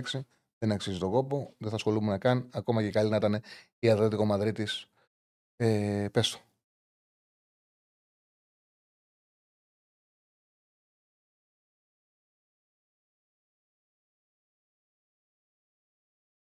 Περισσότερες κίνδυνες κάρτες Ατλέτικο στο 2,12. Το 2,12. Πολύ ψηλό μου φαίνεται. Αν ισχύει. Εγώ δεν τα παίζω αυτά, αλλά αν έχει λογική, η Ατλέτικο λογικά θα δίνει. Έκτος όμιλος, όμιλος φωτιά, Μίλαν Newcastle. Έχει αλλάξει τελείως η κουβέντα για τη Μίλαν. Η πεντάρα που έφαγε από την Ίντερ. Θα είναι φοβισμένη, σίγουρα θα είναι φοβισμένη η Μίλαν. Δεν ξέρω το τι θα αφήσει, γιατί ο Πιόλι δέχεται πάρα πολύ σκληρή κριτική. Υπάρχει πίεση, δεν έχει την ενέργεια. Και η Newcastle δεν είναι καλή. Με τα χίλια ζόρια κέρδισε την Μπρέτφορντ. Ματσάρα να το δεις, όχι να το ποντάρεις. Στο Παρί, Dortmund, πάμε τον άσο του Παρί που είναι στο 1,72 στην Bet365. Πάμε την Ονάσο της Παρί. Η Παρί έχει ταχύτητα. Η Dortmund είναι αργή ομάδα. Έχει μόνο κακά παιχνίδια στην Bundesliga. Ακόμα και το 2-4. Μη σας κοροϊδεύει με τη Freiburg. Χειρότερη ήταν, έμεινε με 10 παίκτες η Freiburg και κατάφερε και πήρε στο τέλος το παιχνίδι. Η προηγούμενη νίκη με την Κολονία, όποιος είδε στην πρεμιέρα, δεν βλεπότανε. Έχει και δύο σοπαλίες με την Bochum εκτός και τη Heidenheim, που δείχνουν και την εικόνα της, την πραγματική εικόνα της Dortmund στο πρωτάθλημα. Πάρη θα έχει καλή 11 σήμερα. Θα έχει 30 μπροστά Εμπαπέ, Ντεμπελέ, Κολομουανί. Τον 72 ο Άσος. Τον 7ο όμιλο ήταν εντυπωσιακή η Λειψία. Γενικά έχει κάνει πολύ καλή χρονιά. Πήρε το Super Cup. Έδωσε μάχη με τη Leverkusen την πρεμιέρα, που η Leverkusen είναι πολύ καλή ομάδα που χάσε 3-2. Και από εκεί πέρα έχει μόνο νίκες. Με εκπληκτικό ποδόσφαιρο, με πεντάρα στη Στουτγκάρδη. Πήγε και έρισε 0-3 την Ουνιόν. 3 στην Augsburg. Παίζει πολύ ωραίο ποδόσφαιρο η Λειψία. Σε εκπληκτική κατάσταση. Ο Σίμονς, ο Πεντά, τους βγαίνει σαν μεταγραφή. Το θυμάμαι για τη Λαντς πέρσι, ήταν πάρα πολύ καλός παίκτης. Θεωρώ ότι μπορεί να περάσει η Young Boys. Σίτε εδώ Αστέρας, εντάξει, πολλά με λίγα είναι. Τώρα, αν θέλει κάποιος να πειράξει πάρα πολύ το ασιατικό handicap, πρέπει να το πας τώρα. Είναι το ασιατικό handicap για να βρεις ενδιαφέρον. Η απόδοση πρέπει να το πας, να το τραβήξεις. Το 2,5 είναι ένα 6,75. Αν το πας στο 3, στο 3,0 να παίρνεις τα λεφτά σου πίσω, δίνει διπλασιασμό. Το 3,5-2,5, δηλαδή να θες να κερδίσεις πάνω από 4,0. Αν θέλεις City θα κερδίσεις πάνω από 4,0, αλλά πρέπει να θέλει. Ναι, εντάξει, okay, ναι, πρέπει να ψάξεις κάτι εξειδικευμένο. Πρέπει να ψάξεις κάτι μεγάλο. Οκ, okay, ναι, μπορεί να γίνει. Είναι πιθανό. Όποιος θέλει να ποντάρει και να περιμένει City να βάλει 4 γκολ, μπορεί να το κάνει. Το πιο πιθανό να το πληρωθεί. Για την Barcelona Adverb, εγώ θα πήγαινα άσο με σχετικό χάντικα 1,5, γιατί ο λόγος είναι ότι δεν πιστεύω θα βάλει γκολ η Adverb και γι' αυτό το λόγο θα παίζα το ασιατικό χάντικα 1,5 στο συγκεκριμένο παιχνίδι. Δεν πιστεύω σκοράρει η Adverb, αλλά δεν μου αρέσει τον γκολ που είναι μεγαλύτερη απόδοση των 80, αλλά εμένα προσωπικά δεν με χαλάει. Δεν μπορώ να έχω άγχος πάντα, μην μου το βάλει. Δεν κλειδώνεις ποτέ, είναι 4-0 και δεν το κλειδώνεις. Ενώ στο ασιατικό χάντικα 1,5, στο 3-0-4-0, λες το πιάσαμε με κατώτερο. Δηλαδή κάποια στιγμή είναι εμείς. Στον όγκο δεν είναι εμείς ποτέ. Γι' αυτό το λόγο εγώ δεν το βάζω. Το είδαμε και πριν. Αυτό είναι στο 1-5-25. Το Shakhtar Porto και αυτό μακριά και αγαπημένοι. Στο Αμβούργο θα παίξει Shakhtar. Είναι χαμηλά το διπλό, στο 1-65. Δεν είναι καλά οι Ουκρανοί, είναι επηρεασμένες οι ομάδες οι Ουκρανικές. Όμως το 1-65 είναι μικρό για το διπλό της Porto. Το αφήνουμε. Οπότε καταλήγουμε. Εγώ με αυτή τη διάδα κατέληξα. Το διπλό της Παρί. Και τον άσο της Παρί, συγγνώμη, και τον διπλό της Λειψία. 1,60, 1,72 είναι το διπλό της Λειψία. 1,72 το διπλό της Λειψία. Τώρα και ο άσος της Παρί και αυτός ο 1,72. 1,72 το διπλό της Λειψία. Τώρα το έχω ανοιχτό και 1,72 ο άσος της Παρί. Έχουν ανέβει. Έχει ανέβει το διπλό των Γερμανών στο 1,72. Πιο λογική απόδοση. Ήταν χαμηλά, ήταν και 1,57 το πρωί, ανέβηκε στο 1,60 και τώρα το βλέπω στο 1,72. Μια χαρά απόδοση είναι αυτά τα δύο. Ευχαριστώ πάρα πολύ για την επικοινωνία, για την ακρόαση.